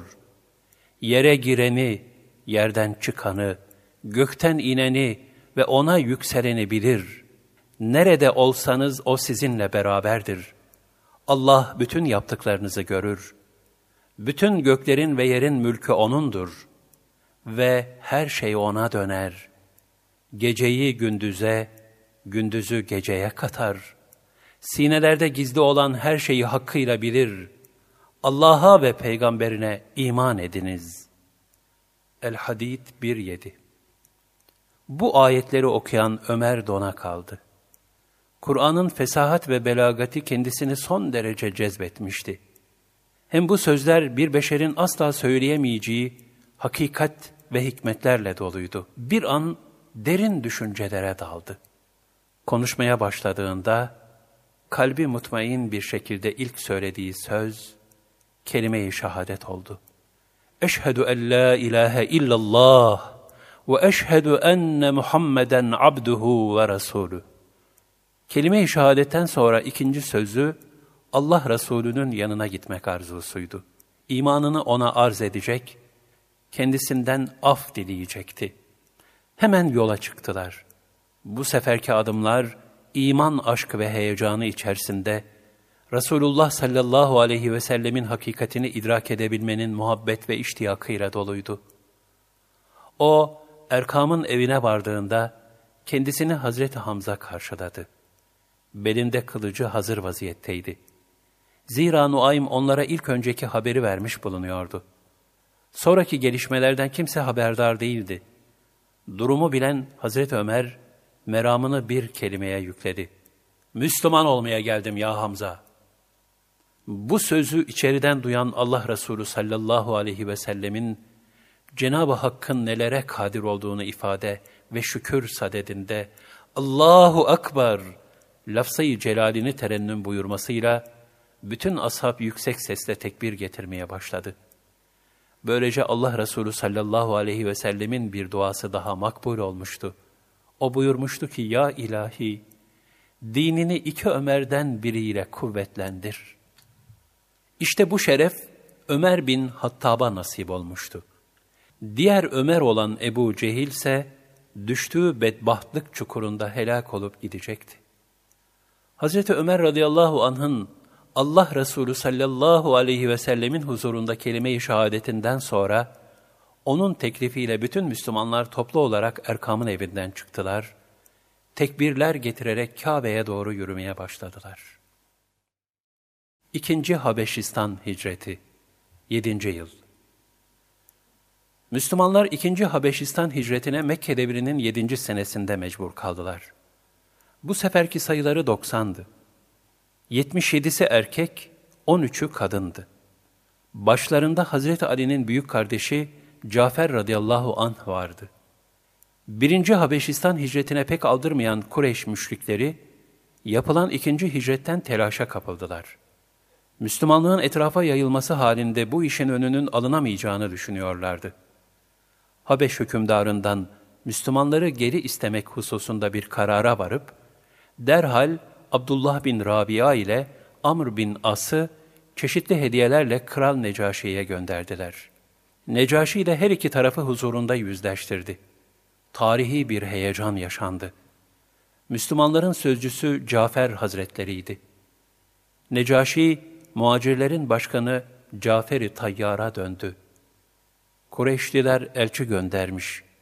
Sizin Mekke'ye dönmenizi istiyorlar. Cafer hükümdara, ey hükümdar, sorunuz bunlara. Köle miyiz ki bizleri geri istiyorlar, dedi. Necaşi Amr bin As'a baktı, o da cevapladı. Hayır, hepsi de hürdür. Mükaleme şöyle devam etti. Sorunuz bunlara. Biz borçlu muyuz ki istiyorlar? Hayır, hiçbirinin kimseye borcu yok. Sorunuz bunlara. Biz katil miyiz ki kısas için çağırıyorlar? Hayır, böyle bir isteğimiz yok. O halde bizleri ne diye geri istiyorlar? O zaman Amr şöyle dedi. Bunlar dedelerimizin dininden ayrıldılar. İlahlarımıza hakaret ediyorlar. Gençlerimizin itikatlarını bozdular. Halkımızın arasına ayrılık soktular. Bütün Mekke ahalisi ikiye bölündü. Caferi Tayyar söze başladı. Ey emir! Biz cahil bir kavimdik. Taştan, ağaçtan yapılmış putlara ilah diye tapardık. Ölü hayvanların etlerini yer, kız çocuklarını diri diri gömerdik. Kumar oynar, faizcilik, tefecilik yapardık. Zinayı ve bir kadının birkaç erkekle münasebetteki iffetsizliğini hoş görürdük. Akrabamıza karşı vazifelerimizi bilmezdik. Komşularımızın haklarını tanımazdık. Güçlüler zayıfları ezer, zenginler fakirlerin sırtından kazanırdı. Aramızda hak nedir bilinmezdi. Allah Teala bizlere acıdı, bizim ıslahımızı diledi de içimizden bir peygamber gönderdi. O peygamber asaletli, soyu temiz, kabilesi temizdi. Kendisini El-Emin diye isimlendirmiştik. O bizi Allah'ın birliğine çağırdı. İbadet etmeyi öğretti. Dedelerimizin putlarından ayırdı. Bütün ahlaksızlıklardan uzaklaştırdı. Kan dökmeyi, kumar oynamayı, içkiyi, faizi, yalancılığı, yetimlerin mallarına dokunmayı yasak eyledi. Bize hep iyilikleri talim buyurdu. Doğruluğu, sözünde durmayı, komşu ve akrabaya iyi muamele yapılmasını, kadınların şerefini, kız çocuklarının hayatını kurtarmayı emretti. Bizi vahşetten kurtardı, medeniyete soktu. İyi bir insan olmamızı sağladı. Biz de kendisine inandık. Onun yolunda yürüyoruz. Bu sebepten Kureyşlilerin düşmanlığını kazandık. Çeşitli işkencelere uğradık, dayanamadık. Fakat dinimizden de dönmek istemediğimizden, Peygamberimizden izin alarak hükümdarlar arasından seçmiş olduğumuz sizin ülkenize geldik. Yurdunuzda zulme uğramayacağımızı umarak himayenize sığındık. Daha sonra Cafer-i Tayyar, Kur'an-ı Kerim'den birkaç ayeti kerime okuyarak sözlerini bitirdi. Onun bu heyecanlı ve ateşli konuşması, oradaki herkese tesir etti ve ağlattı. Kendisini dikkatle dinlemiş bulunan Habeş kralı Necaşi de, Allah'a yemin ederim ki bu sözler, Hazreti Musa'ya ve Hazreti İsa'ya inen vahiylerin kaynağındandır. Dedi ve Kureyş elçisine dönerek, ben bu muhacirleri size teslim edemem.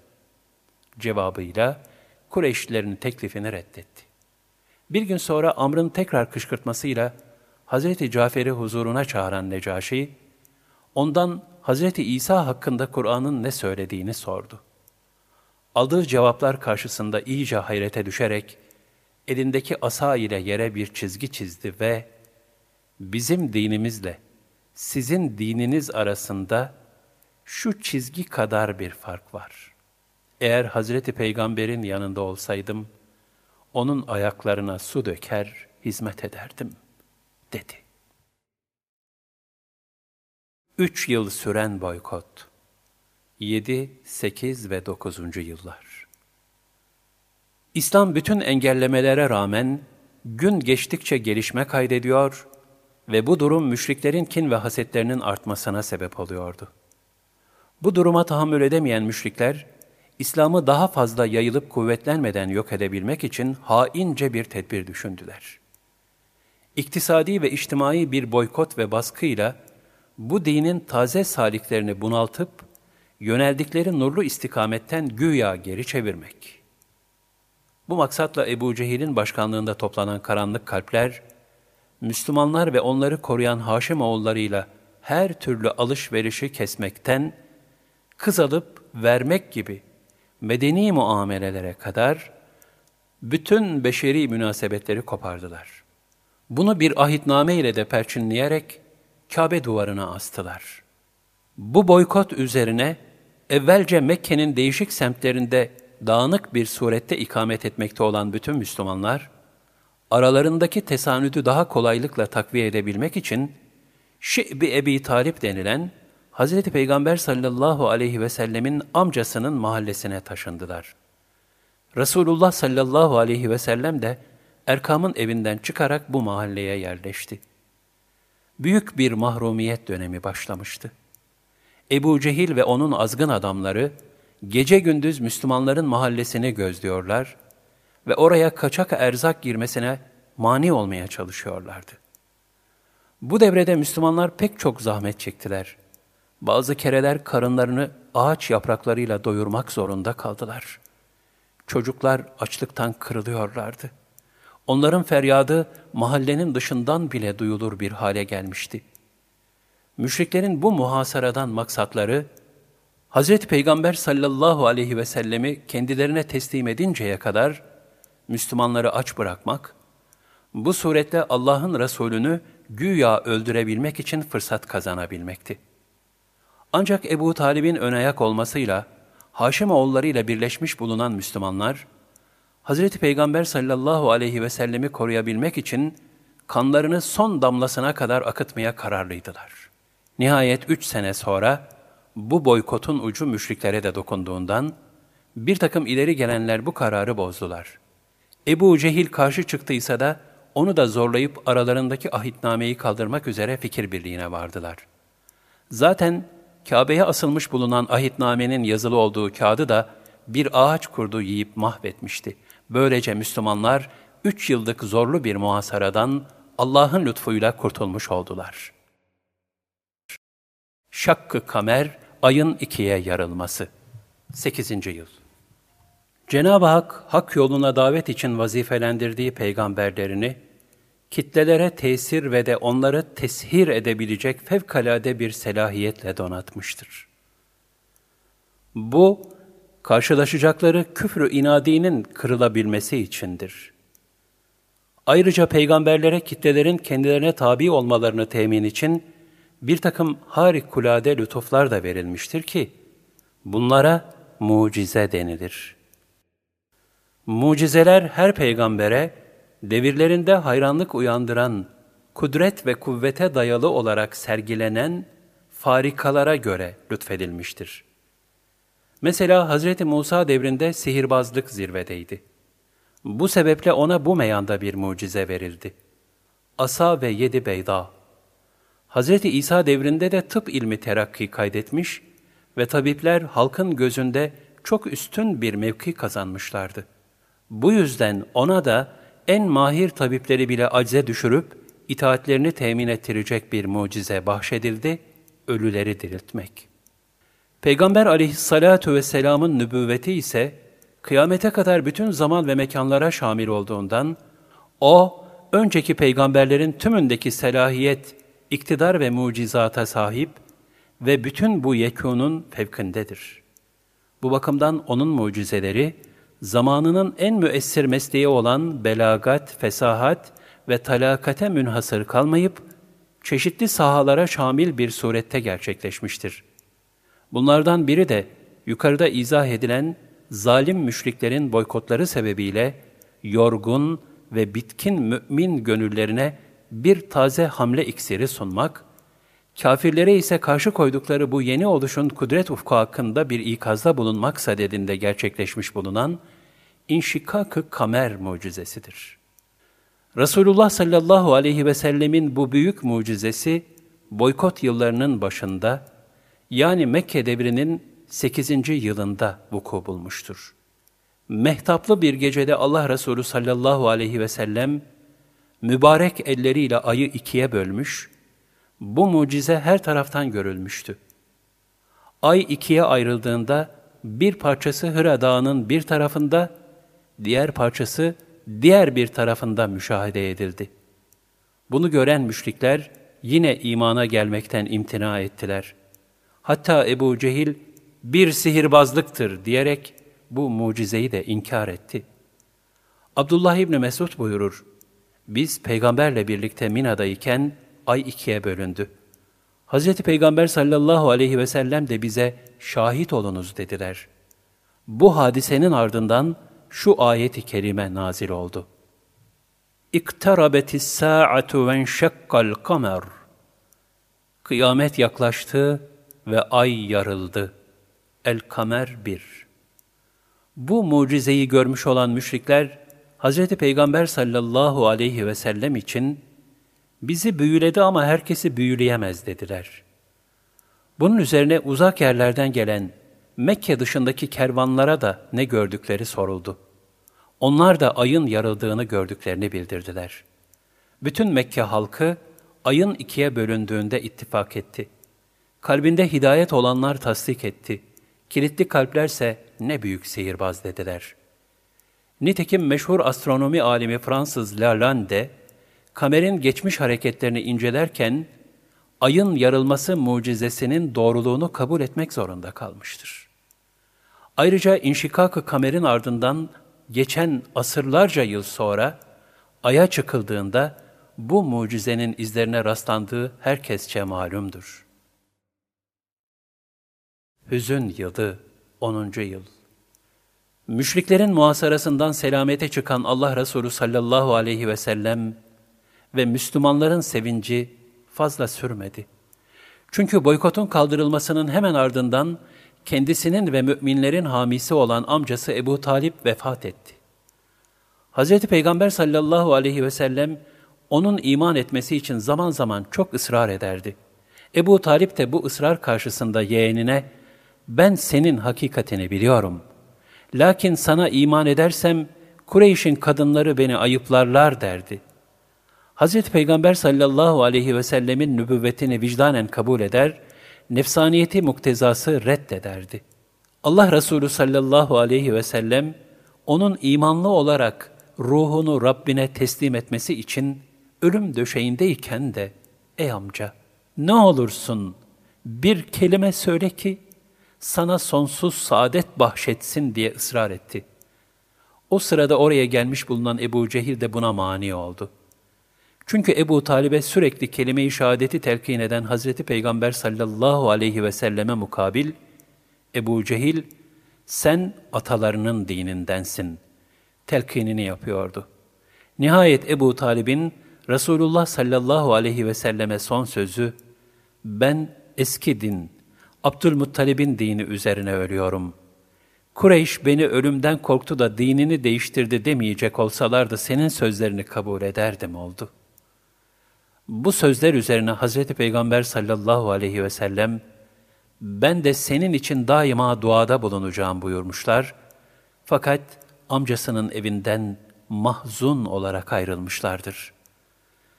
Resulullah sallallahu aleyhi ve sellemin çok üzülüp amcası için sana daima duada bulunacağım demesi üzerine ayet-i kerimede şöyle buyuruldu. Resulüm, sen sevdiğini hidayete erdiremezsin. Fakat Allah dilediğini doğru yola iletir. El-Kasas 56 Hidayet, kulu sırat-ı müstakime ileten nuru ilahidir. Kimin gönlü ona teşne ve hakka meyilli ise ancak ona nasip olur. Ayet-i kerimede buyurulur. وَيَهْدِي اِلَيْهِ مَنْ اَنَابٍ Allah kendisine yönelen kimseye hidayet eder. Er-Ra'd 27 bu hususta başkalarının gayreti sadece vesile olmaktır. Aksi halde diğer bir kimsenin velev peygamber de olsa gayretiyle hidayetin nasip olması mümkün değildir. Nitekim Ebu Talib'in hakikati bildiği halde nefsaniyetine mağlup olarak hakka meyletmemesi üzerine kendisine Hz. Peygamber'in gayretine rağmen hidayet nasip olmamıştır. Ebu Talib'in hüzünlü vefatından üç gün geçmemişti ki, Allah Resulü sallallahu aleyhi ve sellemin dert ortağı, büyük desteği, can yoldaşı, Seyyidetün Nisa, Haticetül Kübra validemiz vefat eyledi. Acı üstüne bir acı daha eklendi. Resul-i Ekrem sallallahu aleyhi ve sellem çok sevdiği bu mübarek zevcesini kabri şerifine bizzat kendi elleriyle indirdiler. Gönlü gam ve kederle mahzun olmuş, gözleri nemlerle dolmuştu. Allah Resulü sallallahu aleyhi ve sellem hayat boyu bu mübarek zevcesini unutmadı. Ona karşı vefanın en güzel örneğini sundu. Bir kurban kesilecek olsa, bir payını Hatice'nin akrabalarına götürün buyururdu. Bu iki hüzünlü hadise dolayısıyla Mekke devrinin 10. senesine hüzün yılı denildi. Taif Seferi 10. yıl Ebu Talip ve Hazreti Hatice'nin vefatlarının ardından Hazreti Peygamber sallallahu aleyhi ve selleme yapılan tazikler iyice arttı. O Sultanül Enbiya'ya karşı açılan düşmanlık saldırıları vahşet derecesine ulaştı. Öyle ki Resul-i Ekrem sallallahu aleyhi ve sellemin takatini zorlamaya başladı. Bunun üzerine Allah Resulü sallallahu aleyhi ve sellem yanına Zeyd radıyallahu anh'ı da alarak Mekke'nin 160 kilometre ilerisindeki Taif şehrine gitti. Orada 10 gün kaldı. Taiflilere İslam'ı anlattı. Onları tevhide davet etti.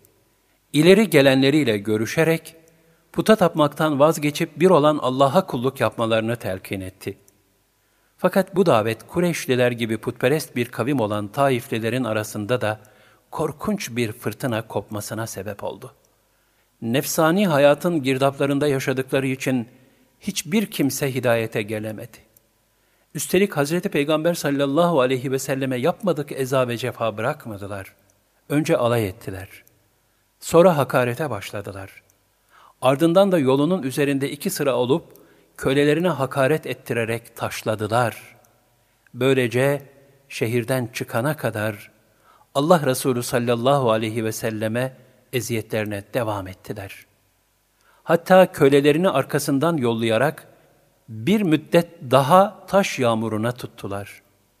Alemlerin şanına yaratıldığı o mübarek serverin ayakları kan içinde kalmış, ayakkabıları kanla dolmuştu. Onu atılan taşlardan korumak isteyen Zeyd de yaralanmıştı.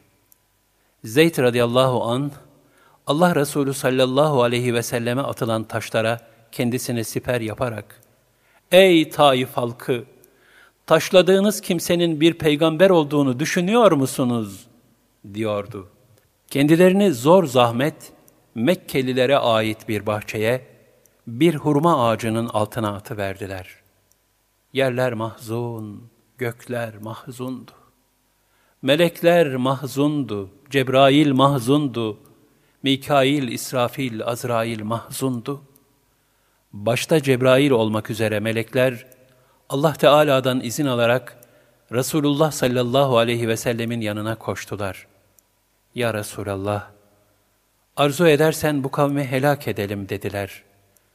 O rahmet menbaı ve merhamet peygamberi, uğradığı şu feci muamele karşısında bile beddua etmeyip ellerini dergah-ı ilahiye kaldırdı. Allah'ım, kuvvetimin zafa uğradığını, çaresizliğimi, halk nazarında hor ve hakir görülmemi sana arz ediyorum. Ey merhametlilerin en merhametlisi! Eğer bana karşı gazaplı değilsen, çektiğim mihnet ve belaları aldırmam. İlahi, sen kavmime hidayet ver. Onlar bilmiyorlar. İlahi, sen razı oluncaya kadar işte affını diliyorum diye niyazda bulundu.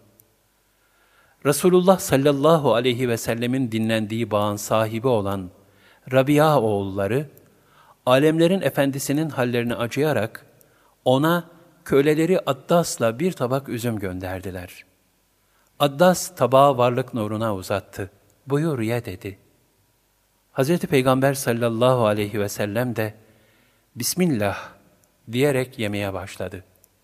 Bu söz Addas'ın dikkatini çekti. Şimdiye kadar hiç kimseden böyle bir söz işitmemişti. Merak ve hayret içerisinde. Bu sözü buralılar ne bilir ne söylerler diye mırıldandı. Ardından yine hayret içinde, siz değişik bir kimsesiniz. Buranın insanına benzemiyorsunuz. Kimsiniz dedi. Allah Resulü sallallahu aleyhi ve sellem de, sen nerelisin, hangi dindensin diye mukabelede bulundular. Addas, Ninovalıyım, Hristiyanım dedi. Hazreti Peygamber sallallahu aleyhi ve sellem, demek sen salih kul Yunus bin Metta'nın memleketindensin dedi. Addas'ın şaşkınlığı iyice arttı. Sen Yunus'u nereden biliyorsun? dedi. Allah Resulü sallallahu aleyhi ve sellem, Yunus benim kardeşimdir. O bir peygamberdi ben de bir peygamberim buyurdu. Bu sözler üzerine Addas'ın gönül aleminden iman pınarları fışkırmaya başladı ve şevkle yerinden kalkarak Hz. Peygamber sallallahu aleyhi ve sellemin eline ve ayağına sarılıp kelime-i şehadet getirdi. Addas, sonradan kendisine nasıl Müslüman olduğunu soranlara şöyle cevap verirdi. O bana öyle bir söz söyledi ki, onu ancak bir peygamber bilebilirdi. Ben kendimi bildim bileli, yeryüzünde ondan daha hayırlı bir insan görmedim. Ne saadetti ki Addas, Allah Resulü sallallahu aleyhi ve sellemin hayatında en menfi şartlar altında imanıyla onu teselli eden bir mümin yüreği olma şerefine ulaşmıştı. Hazreti Ayşe radıyallahu anha validemiz buyururlar. Uhud savaşından daha fazla daraldığın bir gün oldu mu ya Resulallah? diye Hazreti Peygamber'e sordum. Şöyle buyurdular. Ey Ayşe! Hayatımda Kureyş'in sebep olduğu sayısız zorluklarla karşılaştım. Fakat Akabe günü karşılaştığım durum hepsinden zordu. Ben Kureyş'ten gördüğüm baskı üzerine Taif'e gitmiş, korunmamı İbn Abdi Yalil'e teklif etmiştim, yanaşmadı. Kabilesi çok eziyet ve cefada bulundu. O gün çok zorlu bir gündü. Nihayet Taiflilerin iman etmelerinden ve beni korumalarından ümit keserek, ben de kederli ve elemli bir halde Mekke'ye döndüm. Bu dönüş esnasında Karn-ı Sealip mevkiine gelince, başımı kaldırıp gökyüzüne baktım. Bir bulutun beni gölgelendirdiğini gördüm. Buluta dikkatlice tekrar baktığımda, içinde Cebrail'in bulunduğunu fark ettim. Cebrail bana, ey Allah'ın Resulü, Allah kavminin dediklerini işitti. Seni korumaktan çekindiklerini gördü. Allah sana şu dağlar meleğini gönderdi, emrindedir. Kavminin hakkında ne yapılmasını dilersen emredebilirsin dedi. Sonra dağlar meleği seslenip bana selam verdi ve ey Allah'ın Resulü, Cebrail doğru söyledi. Ne emredersen yerine getirmeye hazırım ben. Eğer Ebu Kubeys ve Kayakan denilen şu iki yalçın dağın Mekkeliler üzerine birbirine kavuşmasını, böylece müşrikleri toptan ezmesini istersen onu da emret dedi. Ben şöyle cevap verdim. Hayır, ben bunu istemem. Ben Allah'ın bu müşriklerin soyundan, yalnızca Allah'a ibadet eden ve ona hiçbir şeyi ortak koşmayan, tevhide gönül vermiş, muvahhid bir nesil getirmesini dilerim. Addas'tan başka kimsenin iman etmediği Taif dönüşünde, Allah Resulü sallallahu aleyhi ve sellemin geceyi geçirdiği yerde Kur'an okurken, kendisini bir grup cin topluluğu dinledi. Hepsi de hakikati anlayıp, Allah Resulü sallallahu aleyhi ve selleme iman ettiler. Allah Teala buyurur, Ey Resulüm! De ki, cinlerden bir topluluğun okuduğum Kur'an'ı dinleyip de şöyle dedikleri bana vahyolunmuştur. Gerçekten biz doğru yola ileten harikulade güzel bir Kur'an dinledik de ona iman ettik. Artık kimseyi Rabbimize asla ortak koşmayacağız. El-Cin 1-2 Taif dönüşünden sonra Allah Resulü sallallahu aleyhi ve sellem bir müddet halktan uzak yaşadı. Ardından tekrar davetine devam etti. Hac zamanı Mekke'ye gelenlere ve kurulan panayırlara katılanlara hitap edip, Kur'an-ı Kerim ayetlerini okuyor, onları İslam'a davet ediyordu. İthamlar Resulullah sallallahu aleyhi ve selleme karşı ne yapsalar aciz kalan müşrikler, bu defa onun ümmi olduğunu bilmelerine rağmen, Kur'an'ı Cabir isimli Hristiyan bir köleden öğrendiğini iddia edecek kadar ahmaklaştılar. Hiç düşünemiyorlardı ki, böyle yüce bir dinin temelini kurabilecek bir köle, bu şerefi hiç başkasına kaptırır mıydı? Hem hala Hristiyan olarak kalır mıydı? Bu yersiz ithamın cevabını Kur'an-ı Kerim şöyle verdi. Şüphesiz biz onların, Kur'an'ı ona ancak bir insan öğretiyor dediklerini biliyoruz. Oysa hiç düşünmüyorlar mı ki, kendisine nispet ettikleri şahsın dili yabancıdır. Halbuki bu Kur'an apaçık bir Arapçadır. En-Nahl 103 Ey Resulüm! Onlar da aslında biliyorlar ki, sen bu Kur'an-ı Kerim gelmeden önce bir kitap okumadın, yazı yazmadın. Eğer okur yazar olsaydın, o zaman başkalarından öğrendin diyebilirlerdi. El-Ankebut 48 Ayrıca Allah Teala müşriklerin ithamlarının tesirinde kalmaması için Resulüne de şöyle buyurdu. Resulüm, sen öğüt ver. Rabbinin lütfuyla sen ne kahinsin ne de bir deli. Yoksa onlar, o bir şairdir. Onun zamanın felaketlerine uğramasını bekliyoruz mu diyorlar. De ki bekleyin, ben de sizinle beraber bekleyenlerdenim. Et-Tur 29-31 İnkar edenler, bu apaçık bir büyüdür dediler. Yoksa onu uydurdu mu diyorlar. De ki, eğer ben onu uydurmuşsam, Allah tarafından bana gelecek şeyi savmaya gücünüz yetmezdi. O, sizin Kur'an hakkında yaptığınız taşkınlıkları çok daha iyi bilir. Benimle sizin aranızda şahit olarak O yeter. El-Ahkaf 7-8 Müşrikler doğru yola girmek arzusunda olmadıkları için, Allah Resulü sallallahu aleyhi ve selleme ve Kur'an'a karşı çeşitli ithamlarda bulunmaktan çekinmiyorlardı. Fakat gerçeği de biliyorlardı. Nitekim Kureyş'in ileri gelenleri, Müslümanlığın Mekke dışına taşıp yayılmasından endişeye kapılarak, Velid ibn Mugire'nin yanında toplanmışlardı. Aralarında Mekke'ye gelen kabilelere Muhammed için ne diyelim dediler. Velid, Hazreti Peygamber sallallahu aleyhi ve sellemle görüşmüş, bizzat ondan Kur'an-ı Kerim dinlemişti. Şöyle dedi, ben şiirin her çeşidini bilirim. Benim ondan dinlediğim şiir değildir. Şiirden daha üstün bir sözdü. O sözler nesir de değildi. Çünkü öyle eşsiz bir fesahat ve belagat dolu latif bir ahengi ben daha önce hiçbir sözde işitmedim. Falcı sözlerine ise hiç benzemiyordu. Mecnun sözleri de değildi. Ben onda deliliğe dair bir tek alamet görmedim. Biz ona sihirbaz da diyemeyiz çünkü okuyup üflemiyor, düğüm bağlamıyor, dolayısıyla sihirbazlara benzer bir yönü yok. Bu sözlerden sonra Velid, kendi fasit niyetlerine illa bir çıkış yolu bulmak için şu izahta bulundu. Ancak o, kardeşi kardeşten ayırıyor. Akraba arasına ayrılık tohumları ekiyor. Bu sebeple sözü de sihir ve büyüden başka bir şey değildir. Velid İbni Mugire'nin bu tavrını Cenab-ı Hak Kur'an-ı Kerim'de şöyle tasvir eder.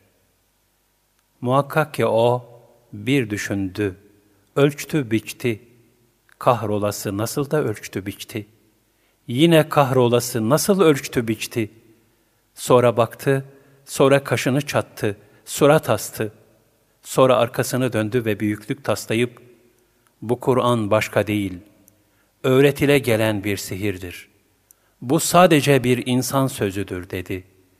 El-Müddessir 18-25 Buna rağmen Velid, vicdanının sesine kulak verdiği zamanlar muazzam bir şaşkınlık ve dehşet içinde, Vallahi Muhammed'ten az önce bir söz dinledim. Ne insan sözü ne de cin sözü. Onun bir tatlılığı ve bir hoşluğu var. Yukarısı meyveli, aşağısı bolluk, zemini bol sulu. O kesinlikle üste çıkar, onun üstüne çıkılmaz diyerek Kur'an-ı Kerim'in erişilmez belagatini itirafa vicdanen mecbur kalırdı. Diğer yandan halkı Kur'an'ı dinlemekten alıkoyan azılı müşrikler, geceleyin Kabe'de Kur'an okuyan Hazreti Peygamber sallallahu aleyhi ve sellemi birkaç defa gizlice zevk-ı bedii icabı olarak dinlemişler, tesadüfen karşı karşıya geldiklerinde de kendilerini ayıplamış ve birbirlerine aman kimse fark etmesin. Halk bizim bu durumumuzdan haberdar olursa, andolsun ki son derece rezil oluruz. Bundan sonra da hiç kimseye bu hususta söz geçiremeyiz diyerek, yaptıklarını kınadıktan sonra bir daha böyle bir davranışta bulunmayacaklarına dair aralarında ahitleşmişlerdir. Ayrıca müşrikler bu ahitleşmeyle yetinmeyerek, kendilerini bile teshir eden Kur'an üslubunun son derece tesirli olmasını dikkate alıyor ve insanların Kur'an sesi işitmemesi için gürültü yapıyorlar ya da onu okumayı yasaklıyorlardı. İnkar edenler, bu Kur'an'ı dinlemeyin, okunurken gürültü çıkarın, belki üstün gelirsiniz dediler. Fussilet 26 Kur'an-ı Kerim bir lisan mucizesidir. İşte bu yönüyle o günkü belagat ve fesahatte zirveye ulaşan Araplardan ve kıyamete kadar gelecek olan insü cinden kendisinin benzeri bir söz getirmelerini isteyerek meydan okumaktadır. Bu hususta Kur'an-ı Kerim'de ilk olarak Tur suresinin 34. ayet-i kerimesinde müşrikler Kur'an'ın Allah kelamı olmadığı iddialarında sadık ve samimi iseler, hadi onun gibi bir söz getirsinler buyuruldu. Müşrikler bu ilahi hitaptan aciz kalınca Cenab-ı Hak, onların acizlerini daha bariz bir şekilde ifade etmek üzere şu ayetlerdeki şartları teklif etti. Yoksa onu uydurdu mu diyorlar. De ki, öyleyse siz de onun benzeri, uydurulmuş on sure getirin. Eğer sadık ve samimi iseniz, Allah'tan başka çağırabildiklerinizi de yardıma çağırın. Hud 13 Ayrıca Allah Teala Yunus suresinin 38. ayeti kerimesinde yoksa onu uydurdu mu diyorlar. De ki, eğer sadık ve samimi iseniz, haydi onun benzeri bir sure getirin ve Allah'tan başka çağırabildiklerinizi de yardıma çağırın buyurdu. Bunu Bakara suresinin 23. ayetinde de tekrar etti. Son olarak İsra suresinin 88. ayeti kerimesinde de ki, insanlar ve cinler birbirlerine yardımcı olarak bu Kur'an'ın bir benzerini ortaya koymak için bir araya gelseler, andolsun ki yine de benzerini yapamazlar buyurdu. Bu meydan okuma, zamanımıza kadar bütün münkirlerin hüsran ve acziyle neticelenmiş, Kur'an'ın surelerine benzer bir sure getirilememiştir. Bu hususta bir odaya kapanıp aylarca çalışan çok meşhur ve mahir edipler çıkmış. Ancak beyinlerini eritircesine gayret etmelerine rağmen bir ayet bile yazamamışlardır. Çünkü Kur'an sadece fesahat ve belagat mucizesi değil, aynı zamanda bütün asırları içlerindeki hakikatleriyle birlikte kuşatan bir mucizeler kitabıdır. Böyle olunca ne zaman ve nerede öleceğinden bile habersiz, aciz bir beşerin elbette ki eşsiz ve ulvi hakikatler ihtiva eden mucizelerle dolu bir ayet ortaya koyması imkansızdır. Nitekim beşeri müdahaleyle yazılan bugünkü Tevrat ve İncil'lerin durumları ortadadır. Her iki kitap da aslından uzaklaşmış, adeta birer çelişkiler kumkuması haline gelmiştir. Kur'an-ı Kerim hususundaki ithamlarında muvaffak olamayan müşrikler, bu sefer Hz. Peygamber sallallahu aleyhi ve sellemin mübarek şahsını hedef aldılar. Allah Resulü sallallahu aleyhi ve sellemin oğlu Kasım'ın dört yaşındayken vefat etmiş bulunmasını fırsat bilerek, As bin Vail'in ağzından ona ebterdir dediler. Yani zürriyeti kesik, nesli bitmiş, tükenik diye alay ettiler. Böylece insanların gözünden düşürüp, onun derin tesirini izare etmek istiyorlardı. Ancak bunda da muvaffak olamadılar. Kevser suresi yüzlerine bir sille-i kahhar olarak şakladı. İnna a'taynâkel kevser fesalli li rabbike venhar inne şâni'eke huvel ebtar. Habibim, hiç şüphesiz biz sana Kevser'i verdik. Öyleyse Rabbin için namaz kıl ve kurban kes. Üzülme, bil ki asıl epter, soyu kesik olan, sana hınç besleyen, buğz eden. El-Kevser 1-3 Bu ayetten anlaşıldığı veçeli Allah Resulü sallallahu aleyhi ve selleme hangi zaman ve mekanda olursa olsun buğz eden ve hınç yüklü olanların ortak sıfatı epterliktir. Ona bedevi demeye kalkışan görgüsüzler, o yegane yüce insana, kendi cüceliğini izafe etmeye cüret eden ahmaklar, dinine çöl kanunu diyebilen zavallı bedbahtlar hep nasipsiz, zürriyetsiz, ebter kimselerdir. Şair ne güzel söyler. Cemalin afitabından iki alem münevverdir. Senin evladına her kim muhabbet eylemez bunda, o melunlar kıyamette şeyatinden de ebterdir.'' Allah Resulü sallallahu aleyhi ve sellemi hazmedemeyenler. Allah Resulü sallallahu aleyhi ve sellemi hazmedemeyenler, önceki peygamberlerde olduğu gibi mağrur idareci, şımarık ve kibirli zengin takımıydı. Allah Teala buyurur, Biz hangi ülkeye bir uyarıcı göndermişsek, mutlaka oranın varlıklı ve şımarık kişileri, biz sizin bize tebliğ ettiğiniz şeyleri reddediyoruz, inkar ediyoruz dediler. Ve biz malca ve evlatça daha çoğuz, biz azaba uğratılacak değiliz dediler. Sebe 34-35 Resulüm, alabildiğine yemin eden, aşağılık, daima kusur arayıp kınayan, durmadan laf götürüp getiren, iyiliği hep engelleyen mütecaviz, günaha dadanmış, kaba ve haşin, bütün bunlardan sonra bir de soysuzlukla damgalanmış kimselerden hiçbirine mal ve oğulları vardır diye boyun eğme. Onların her biri kendisine ayetlerimiz okunduğu zaman öncekilerin masalları der. El-Kalem 10-15 Nitekim hakkında Tebbet suresi nazil olan Ebu Leheb, beni başkalarıyla eşit tutan din olmaz olsun diyordu. Hz. Peygamber sallallahu aleyhi ve sellemin ve İslam'ın en azgın düşmanlarının başını çeken Ebu Cehil de şöyle demekteydi. Muhammed'in söylediklerinin doğru olduğunu biliyoruz. Fakat şimdiye kadar onun kabilesi ne yapmışsa biz de yapabilmiş, onlardan aşağı kalmamışızdır. Şimdi ise onlar içimizde bir peygamber var diye iftihar ediyorlar. Biz aramızdan nasıl onun gibi bir peygamber çıkarabiliriz? Bu mümkün değil. O halde ben asla Muhammed'in peygamberliğini kabul edemem. Böyle diyen Ebu Cehil, azgınlık ve düşmanlığından bir defasında da şöyle dedi. Eğer ben onu namaz kılarken görürsem tepesine basacağım. Daha sonra harem-i şerifte Allah Resulü sallallahu aleyhi ve selleme namaz kılarken denk geldi.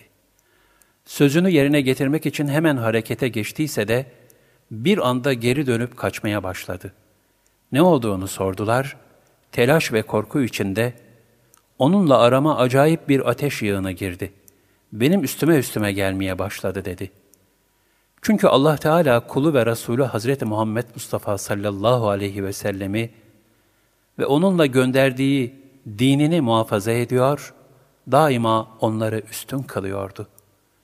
Böyleyken müşrikler hala Allah'ın Resulünü hazmedemiyorlar. Kur'an'ın hakikatine uzak duruyorlardı. Adeta ilahi gerçeklerden kaçıyorlardı. Allah Teala buyurur. Böyleyken onlara ne oluyor ki? Adeta arslandan ürküp kaçan yaban eşekleri gibi hala öğütten yüz çeviriyorlar. El-Müddessir 4951 Ancak bu yüz çevirişler zaman geliyor imtihan-ı ilahi icabı Allah Resulüne ve müminlere karşı dayanılmaz eziyetler şeklinde tezahür ediyordu. Teselliler Allah Resulü sallallahu aleyhi ve sellem de bir beşerdi. Zaman zaman kendisine yapılan ağır davranışlar onu üzüyor, hidayeti için var gücüyle uğraştığı insanların çirkin tavırları gönlünü mahzun ediyordu.'' bazen öyle zor anlar yaşıyordu ki mutlaka bir teselliye ihtiyacı oluyordu. Onun tesellisi Rabbinden geliyordu.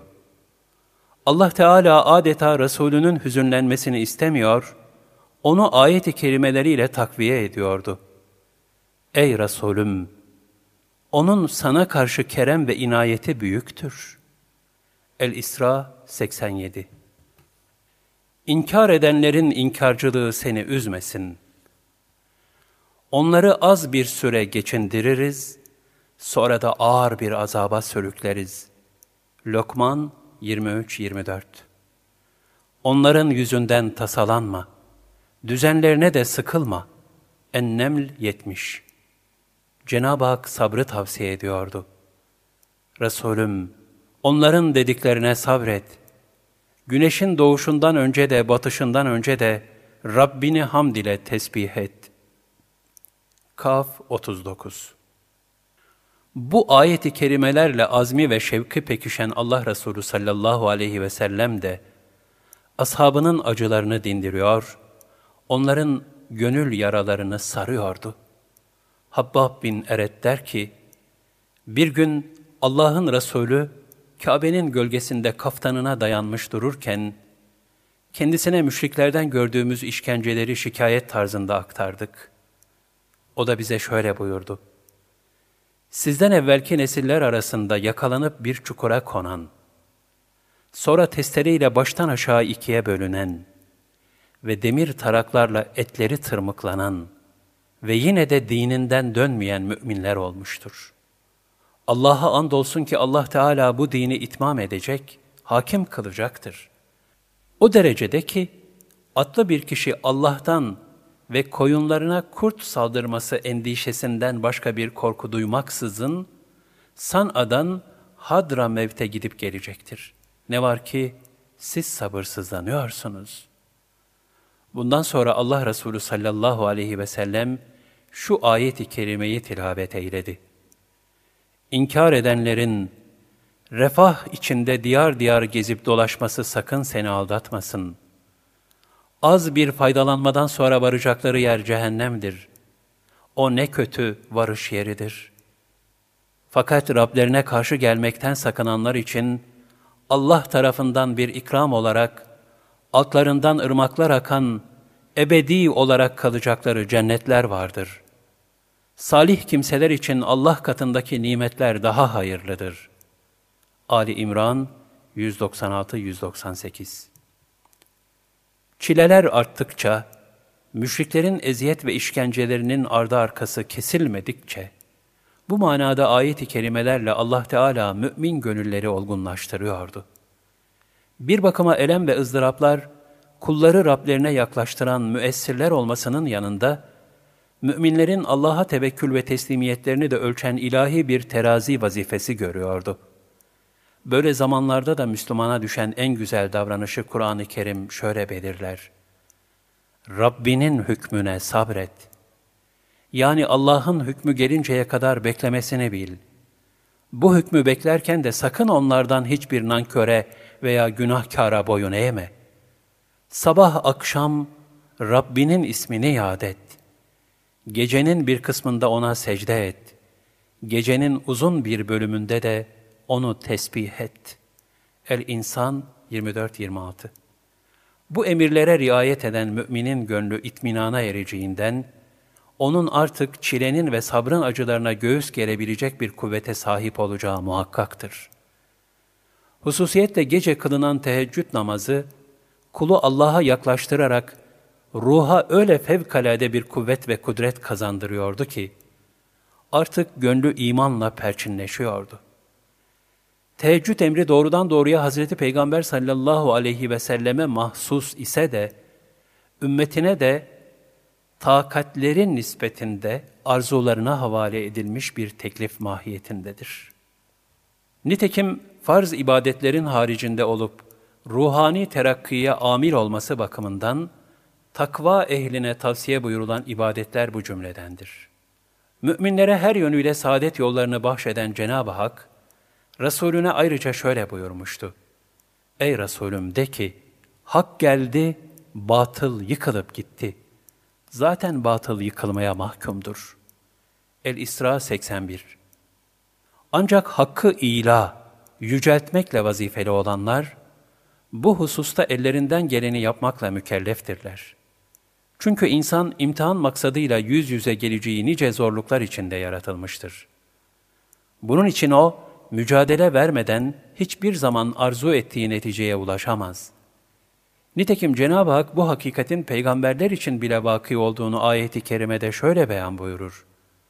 Hatta اِذَا اسْتَيْأَسَ الرُّسُلُ ve zannu ennehum kad kuzibu ca'ahum nasruna fenucciye fenucciye men neşâ'u ve la yuraddu be'suna anil kavmil mücrimin. Ne zaman ki peygamberler ümitlerini yitirip kendilerinin yalana çıkarıldıklarını sanarlar, işte o zaman yardımımız onlara yetişir. Dilediğimiz kimseler kurtuluşa erdirilir ve suçlular topluluğundansa azabımız asla geri çevrilmez. Yusuf 110 Bu ayetleri duyan müminlerin gönülleri ne kadar feraha kavuşuyor ve gayretleri bileyleniyorsa, müşriklerin kin ve garazları da o kadar artıyordu. Allah Resulü sallallahu aleyhi ve selleme yaptıkları eziyetlerden vazgeçmek şöyle dursun, her gün yeni bir cefa metodu buluyorlardı. Bu iş o dereceye vardı ki, artık vahyin menbaını kurutmak gibi deni bir düşünceyi bile hatırlarına getirir oldular. Bu durumda Allah Resulü sallallahu aleyhi ve sellem, sabrın zirvesinde Cenab-ı Hakk'a irtica halinde, onun inayet ve muhafazasına sığınıyordu. Fakat ilahi vaat henüz gerçekleşmiyordu. Sıkıntılar bitip tükenmek bilmiyordu. Resulünün içinde bulunduğu elem ve keder dolu ahvale yenik düşmemesini isteyen Rabbi, onu ikaz buyurdu. فَلَا تَحْسَبَنَّ اللّٰهَ مُخْلِفَ وَعْدِهِ رُسُلَهُ اِنَّ اللّٰهَ عَز۪يزٌ ذُنْتِقَامٌ Ey Habibim! Sakın Allah'ın peygamberlerine verdiği sözden cayacağını sanma. Çünkü Allah izzet sahibidir. Kimsenin yaptığını yanında bırakmaz. İbrahim 47 Çok geçmeden Allah Teala Hatemül Enbiya aleyhisselama hiçbir peygambere nasip eylemediği bir lütufta bulundu. Dünya ve ahiretin bütün hakikatini önüne serdi. Kendi cemalini seyrettirdi. Mahbubun Habibine olan eşsiz ikramı 11. yıl İsra ve Miraç olarak ifadelendirilen bu ikram-ı ilahi, bütün beşeri perdeler kaldırılarak, idraklerin ötesinde ve tamamen ilahi ölçülerle gerçekleşen bir lütuftur. Mesela beşeri manada mekan ve zaman mefhumu kalkmış, milyarlarca insan ömrüne sığmayacak kadar uzun bir yolculuk ve müşahedeler, bir saniyeden daha az bir zaman içerisinde vuku bulmuştur. Allah Teala buyurur, Kulunu, Muhammed sallallahu aleyhi ve sellemi, geceleyin Mescid-i Haram'dan kendisine bazı ayetlerimizi göstermek için etrafını mübarek kıldığımız Mescid-i Aksa'ya götüren Allah, her türlü noksan sıfatlardan münezzehtir. Şüphesiz ki her şeyi hakkıyla bilen, hakkıyla gören O'dur. El-İsra 1 İsra hadisesi, hicretten bir buçuk sene evvel vuku bulmuştur. Ayet-i Kerime, önemli ve şaşılacak işlerin ehemmiyetine binaen, tenzihle başlamıştır. Zemahşeri'nin beyanına göre, Sübhanellezi, Cenab-ı Hakk'ın noksan sıfatlardan tam bir şekilde münezzeh olmasıdır. Sübhane, Allah Teala'nın noksan sıfatlardan uzak olduğuna delalet eden açık bir tenzihtir. Ayrıca Hakk'ın harikulade sanatı karşısında hayret ifadesi olarak kullanılmaktadır. Aynı zamanda tesbihattandır. Kısaca bu kelime, bir, akıllara hayret veren İsra hadisesini yüceltme ve doğrulama, kalplerin temizlenmesine zemin hazırlama ve benzetme kuruntularından korumayı hatırlatır. 2. Miracı mümkün görmeyenlere karşı Cenab-ı Hakk'ın acziyet ve benzeri her türlü noksan sıfatlardan münezzeh olduğu gerçeğini ifade eder. Mescid-i Aksa ve etrafının mübarek olması şöyle izah edilmiştir. 1. Din ve dünya bereketiyle bereketlendirilmiştir. Etrafında yeşillikler ve ırmaklar vardır. 2. Musa aleyhisselamdan İsa aleyhisselama kadar vahyin iniş mekanı olmuştur. 3. İsra hadisesi sebebiyle de ayrıca bereketli kılınmıştır. İsra bir gece yolculuğudur. Bu yolculukta Cenab-ı Hak, kulu ve Resulü Muhammed Mustafa sallallahu aleyhi ve selleme acayip ve garaip hadiseler gösterecektir. Allah Resulü sallallahu aleyhi ve sellem o gece, Mescid-i Aksa'da bütün peygamberlere imam olup namaz kıldırdı. İsra'dan sonra Miraç gerçekleşti. Allah Resulü sallallahu aleyhi ve sellem, Hazreti Cebrail'in rehberliğinde Sidretül Münteha'ya kadar çıktı. Orada Cebrail aleyhisselam şöyle dedi. Ey Allah'ın Resulü! Buradan öteye yalnız gideceksin. Resulullah sallallahu aleyhi ve sellem sorduğun için ey Cibril? O da cevaben, bana Cenab-ı Hak buraya kadar çıkma izni vermiştir. Eğer buradan ileriye bir adım atarsam, yanar, kül olurum dedi. Artık bundan sonraki yolculuğa Allah Resulü sallallahu aleyhi ve sellem yalnız devam etti. Kendisine harikulade tecelliler lütfedildi. Cenab-ı Hakk'ın cemaliyle müşerref oldu. Bu yolculuktaki harikuladeliklerin ifadeye dökülmesi, hayal ötesi bir hakikati, beşer idrakinin çerçevesine sığdırabilmek maksadından doğmuştur. Gerçekte asıl mahiyeti Allah'la onun peygamberi arasında ebedi bir sır olan muhteşem tecelliler tamamen alemi gayb şartları içinde gerçekleşmiştir. Bununla birlikte Allah'la onun yüce peygamberi arasındaki bu esrar ihtişamı vahye muhatap olanlara Rabbin sonsuz kudret, azamet ve saltanatını sergiler. Ayrıca Hz. Peygamber sallallahu aleyhi ve sellem Efendimizin Taif'te maruz kaldığı zulüm neticesinde kalbini dolduran hüznü, sürura tebdil etmek maksadı ilahisine matuftur.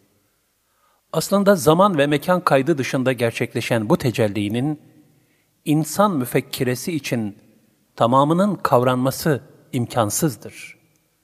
Böyle beşer idrakinin üzerindeki hassas mevzularda muhayyileyi zorlamak men edilmiştir.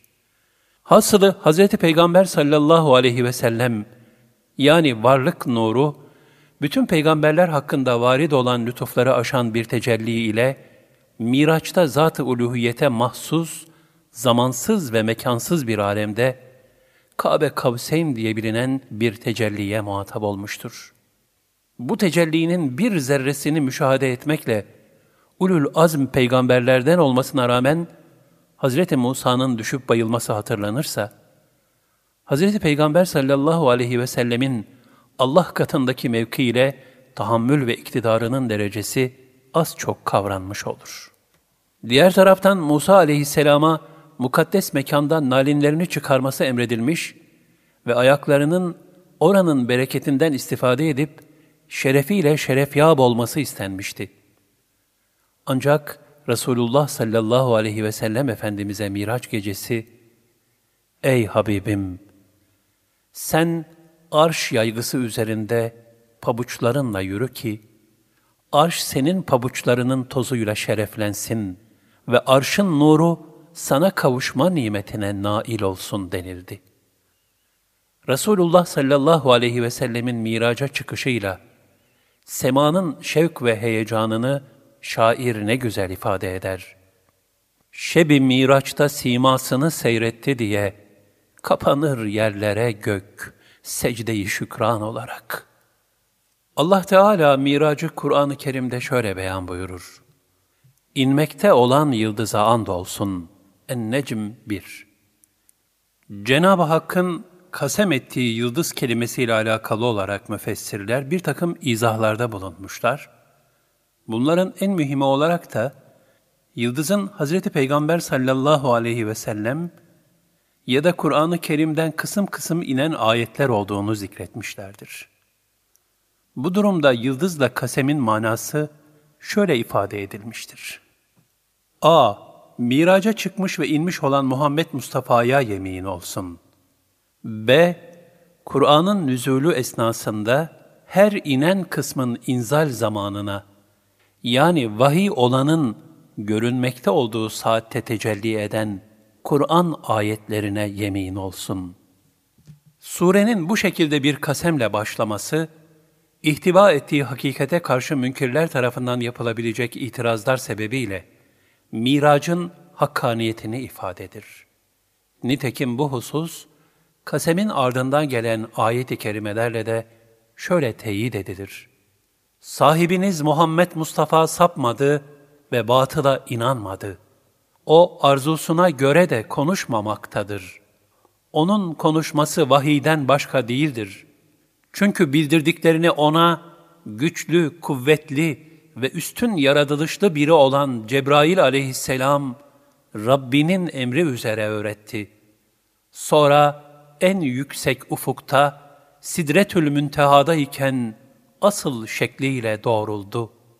En-Necm 2-7 Ayette geçen istiva, kaplama, kuşatma ve doğrulma manalarına gelir. Müfessirlerin ekserisi, istiva kelimesinin failinin Cebrail aleyhisselam olduğunu beyanla birlikte, tercihen onu Hz. Peygamber sallallahu aleyhi ve selleme izafe ederler. Bu durumda istiva, Resulullah sallallahu aleyhi ve sellemin kadru kıymetinin, rütbe ve makamının yüksekliğini ifade etmektedir. Yani Allah Resulü sallallahu aleyhi ve sellem, önce en yüksek ufukta doğruldu, sonra yaklaştı ve tedelli etti. Yani Peygamber sallallahu aleyhi ve sellem, ilahi cezbenin eseri olarak yukarıya çekildi bulunduğu yer ve makamdan daha yukarı çıkarıldı. En-Necm 8 Böylece Allah Resulü sallallahu aleyhi ve sellem, Miraç'ta en yüksek ufukta yalnız istiva ile kalmayıp, Allah'a doğru yaklaştı. Ardından ilahi cezbenin tesiri arttı, arttı, arttı ve Hazreti Peygamber sallallahu aleyhi ve sellem, bir anda en yüksek ufkun ötelerine geçiverdi.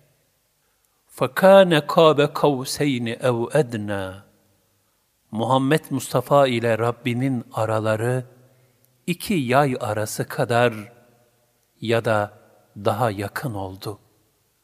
En-Necm 9 Ayet-i kerimedeki iki yay arası veya daha az mesafe, beşer idraki için kullanılmış teşbih ifadeleridir. Şöyle ki, İslam'dan evvel Araplar bir ittifak kurmak üzere anlaşacakları zaman iki yay çıkarır, birini diğerinin üzerine koyarak ikisinin kabını, yayın kabza ile kiriş kısmı olan iki köşe aralığını birleştirirler. Sonra da ikisini beraber çekip onlarla bir ok atarlardı. Bu onlardan birinin razı olacağı şeye diğerlerinin de razı olacağını, birisini gadaplandıran şeyin diğerlerini de gadaplandıracağını ifade eden bir beraberlik, bütünlük anlayışıydı. Buna göre Kabe Kavseyn, hem maddi hem de manevi yakınlığı ihtiva eden ve beşer idrakini aşan ulvi bir hakikattir. Yani Muhammed Mustafa sallallahu aleyhi ve sellem, bu noktada Rabbine o kadar yaklaştı ki, bütün vasıtalar kaldırıldı ve doğrudan doğruya Allah o anda kuluna vahyini bildirdi. En-Necm 10 Bu vahyin ne olduğu hususu şöyle ifade edilmiştir. 1. Namaz Miraç'ta en mühim husus, beş vakit namazın farz kılınmasıdır. Hazreti Peygamber sallallahu aleyhi ve sellem, Musa aleyhisselamın tavsiyeleriyle Cenab-ı Hakk'a müracaat etmiş ve başlangıçta elli vakit olarak farz kılınan namaz, beş vakte indirilmiştir. Bununla birlikte Cenab-ı Hak, bire on vererek, beş vakti kılana elli vaktin ecrini vereceğini bildirmiştir. İki, Allah Resulü sallallahu aleyhi ve selleme hitaben, Peygamberlerden hiçbiri senden evvel cennete girmeyecek. Ümmetlerden hiçbiri de senin ümmetinden önce cennete girmeyecektir diye buyurulmuştur. 3. Bakara suresinin son iki ayeti kerimesi vahyedilmiştir. Müslim'de rivayet edilen bir hadisi şerifte şöyle buyurulur. Resulullah sallallahu aleyhi ve selleme Miraç'ta üç şey verildi.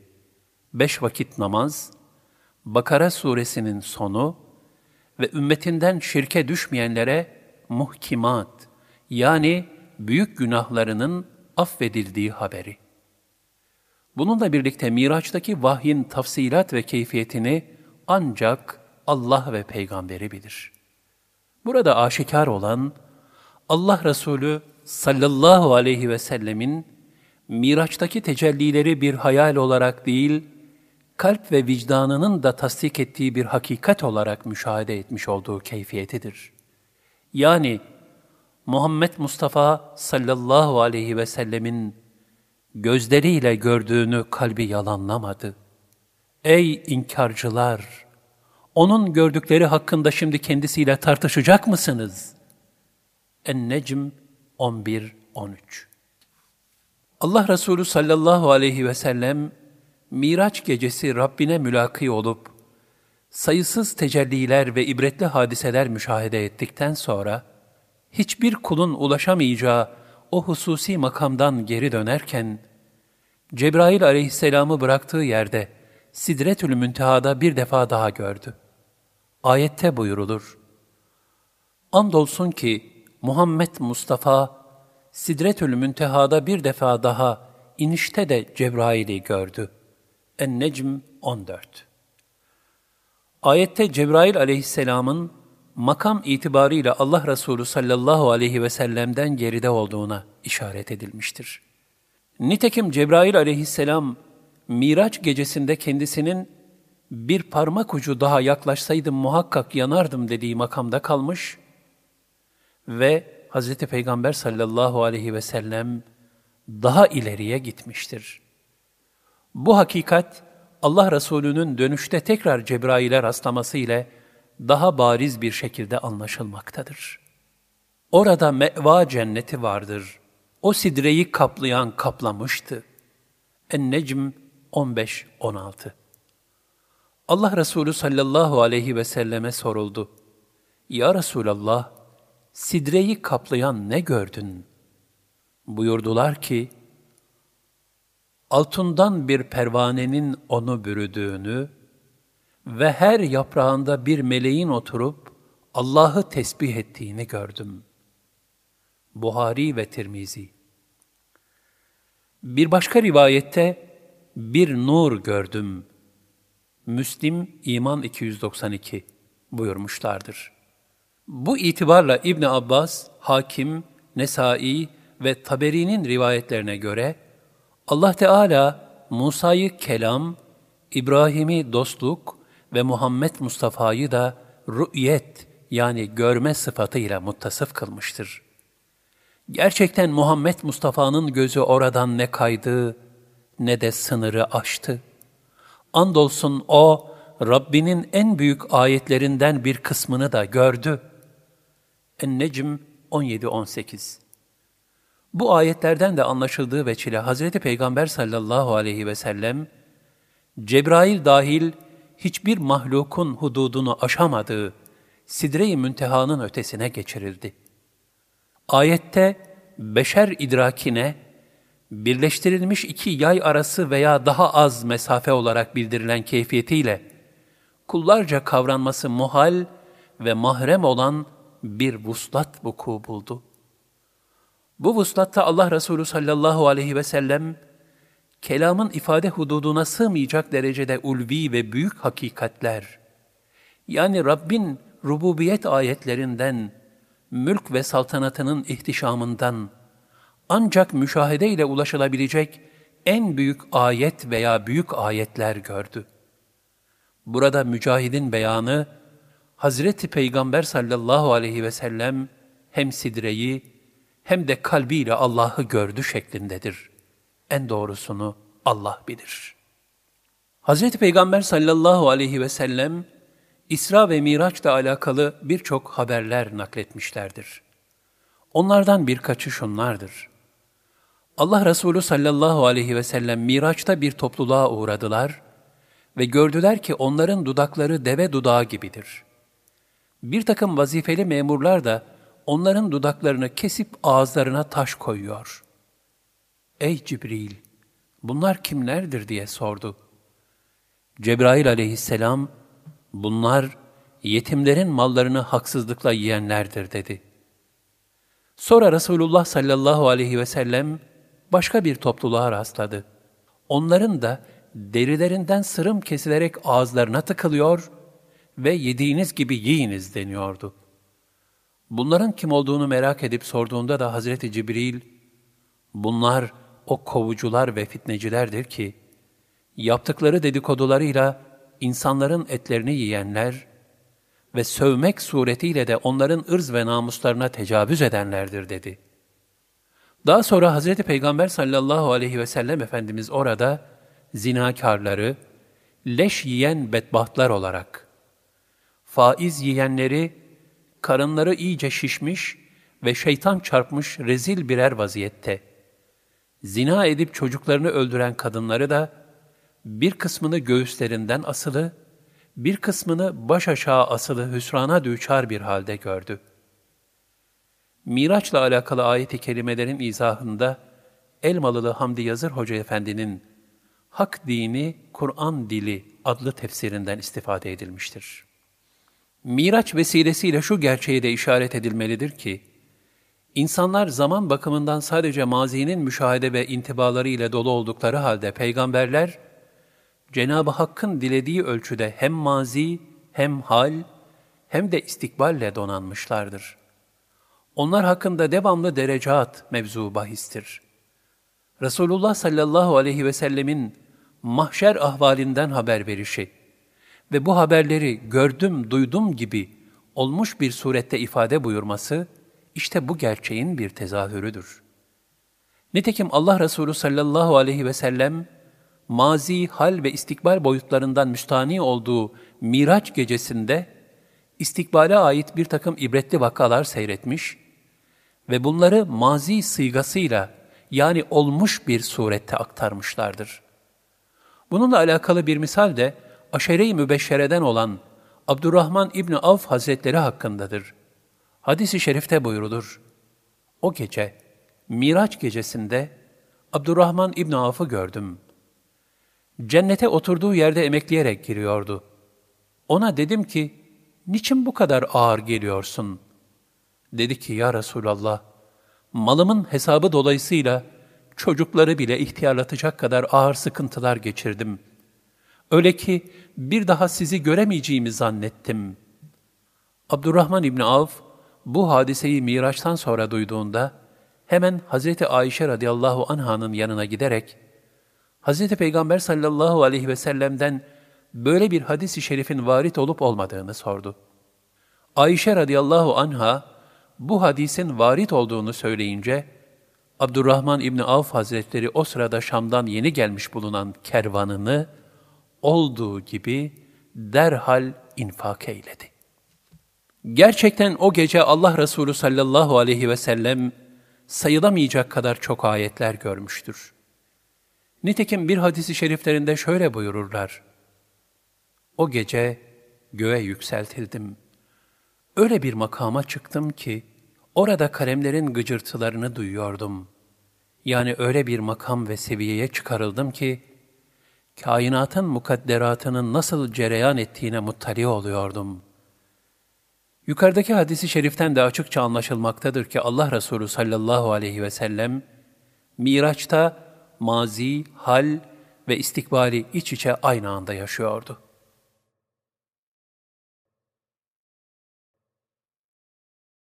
Miraç'tan birkaç nükte. 1. Resulullah sallallahu aleyhi ve sellem Efendimiz, bu yolculuğa çıkmadan önce şakkı sadır hadisesi vuku bulmuştur. Bu da gösteriyor ki manevi yükseliş kalple mümkündür. Öyle bir kalple ki, içinde nuru ilahiden başka bir şeye yer yoktur. 2. Kalp kesafetten kurtulunca, esrar-ı ilahinin tecellileri gönlü sarmaya başlar. 3. İsra hadisesinde kulunu müstesna bir şekilde yürüten Allah'ın kudretinin saltanatı vardır. 4. Miracın çile, elem ve ızdırap yüklü bir Taif seferinden sonra lütfedilmesi ve meşakkatler arasındaki sürurun müjde dolu habercisi olmasıdır. 5. Kur'an-ı Kerim'de bize bildirilen farzlar Cebrail vasıtasıyla olmuştur. Namazsa Miraç'ta doğrudan doğruya Cenab-ı Hak tarafından emredilmiştir. Bu da namazın ehemmiyetini gösterir. Müşrikler bu Miraç hadisesini duyduklarında derhal yalanlamaya koyuldular. Ortalığa bir dedikodu velvelesi hakim oldu. Bunu fırsat bilerek müminleri de bu yolda vesveselerle imanlarından caydırmak istediler. Hatta Hazreti Ebu Bekir'e bile geldiler. Ancak o, Hazreti Peygamber sallallahu aleyhi ve selleme olan dasitani bir iman sadakatinin şevki içinde, o ne söylüyorsa doğrudur. Çünkü onun yalan söylemesine imkan ve ihtimal yoktur. Ben onun her getirdiğine peşinen inanırım dedi. Daha sonra Ebu Bekir radıyallahu an o sırada Kabe'de bulunan Hazreti Peygamber sallallahu aleyhi ve sellemin yanına gitti. Onun mübarek femi saadetinden de anlatılanları dinledi ve sadakte ey Allah'ın Resulü dedi. Doğru söyledin ey Allah'ın Resulü dedi. Hazreti Peygamber sallallahu aleyhi ve sellem de onun bu tasdikinden gayet memnun kalarak cihanı aydınlatan tebessümüyle Hazreti Ebu Bekir'e ''Ya Eba Bekir, sen sıddıksın.'' buyurdu. O günden sonra Ebu Bekir radıyallahu an Sıddık lakabıyla meşhur oldu. Bütün ashab-ı kiram haziratı da Ebu Bekir radıyallahu anh gibi Allah Resulü sallallahu aleyhi ve sellemi tasdik ettiler. Müminleri kandıramayan müşrikler bu defa Resulullah sallallahu aleyhi ve sellemin huzuruna gelerek akıllarınca onu imtihan etmeye kalktılar. Beyt-i Makdis'i sordular. Cenab-ı Hak onu Resulünün gözlerinin önüne getirdi. Allah Resulü sallallahu aleyhi ve sellem aynen cevapladılar. Bu sefer yoldaki bir kervandan ve o kervandaki bazı hususiyetlerden sordular. Kervan da o an tıpkı Mescid-i Aksa gibi Resulullah sallallahu aleyhi ve sellemin gözlerinin önüne getirildi. Allah Resulü sallallahu aleyhi ve sellem de gerekli malumatı onların istediklerinden fazlasıyla birlikte aynen verdiler. Fazladan olarak kervanın güneş doğarken Mekke'ye gireceğini de bildirdiler. Aldıkları cevaplarla şaşkınlaşan müşrikler, belki son söylediği doğru çıkmaz düşüncesiyle şafak vakti uyumayıp hep birlikte kervanı gözlemeye başladılar. Sonunda kervan göründü. Lakin kalpleri kilitli olanlar inatlarında devam ederek bu apaçık bir sihirdir dediler. Zavallı, ahmak ve bedbaht müşrikler Miraç hadisesine de inanmamışlar. Yine Allah'ın Resulünü sallallahu aleyhi ve sellemi alaya almışlardı. Artık alemlerin efendisinin onların arasında olma nimetini yaptıkları yakışıksız hareketlerle tamamen ellerinden kaçırmışlardı. Artık bu büyük nimetin Mekkelilerden geri alınmasının zamanı gelmişti. Zira onlar, şerefine yaratıldıkları bir peygambere karşı, akla hayale gelmez haksızlıklar ve nankörlükler yapmış, yaptıklarında da haddi iyice aşmışlardı. Gerçekten geriye yapılacak tek şey kalmıştı. Allah'ın varlık nurunu onların arasından çekip alması ve onun kadru kıymetini bilecek başka bir topluluğa ihsan buyurması. Zaten Cenab-ı Hak, Taif yolculuğundan fazla bir zaman geçmeden, Kur'an'a ve Resul'e biat edecek seçkin topluluğun ilk grubunu sevgili Habibine göndermişti. Birinci Akabe Görüşmesi 10. Yıl Bir gece vaktiydi. Kabe'yi ziyarete gelmiş bulunan altı kişilik Medineli bir topluluk, Akabe mevkiinde, alemlerin efendisi, varlık nuru olan Allah Resulü sallallahu aleyhi ve selleme rast geldiler. Onun cihanları aydınlatan nuruna bakarak, bu ne güzel bir insan diye aralarında söyleştiler.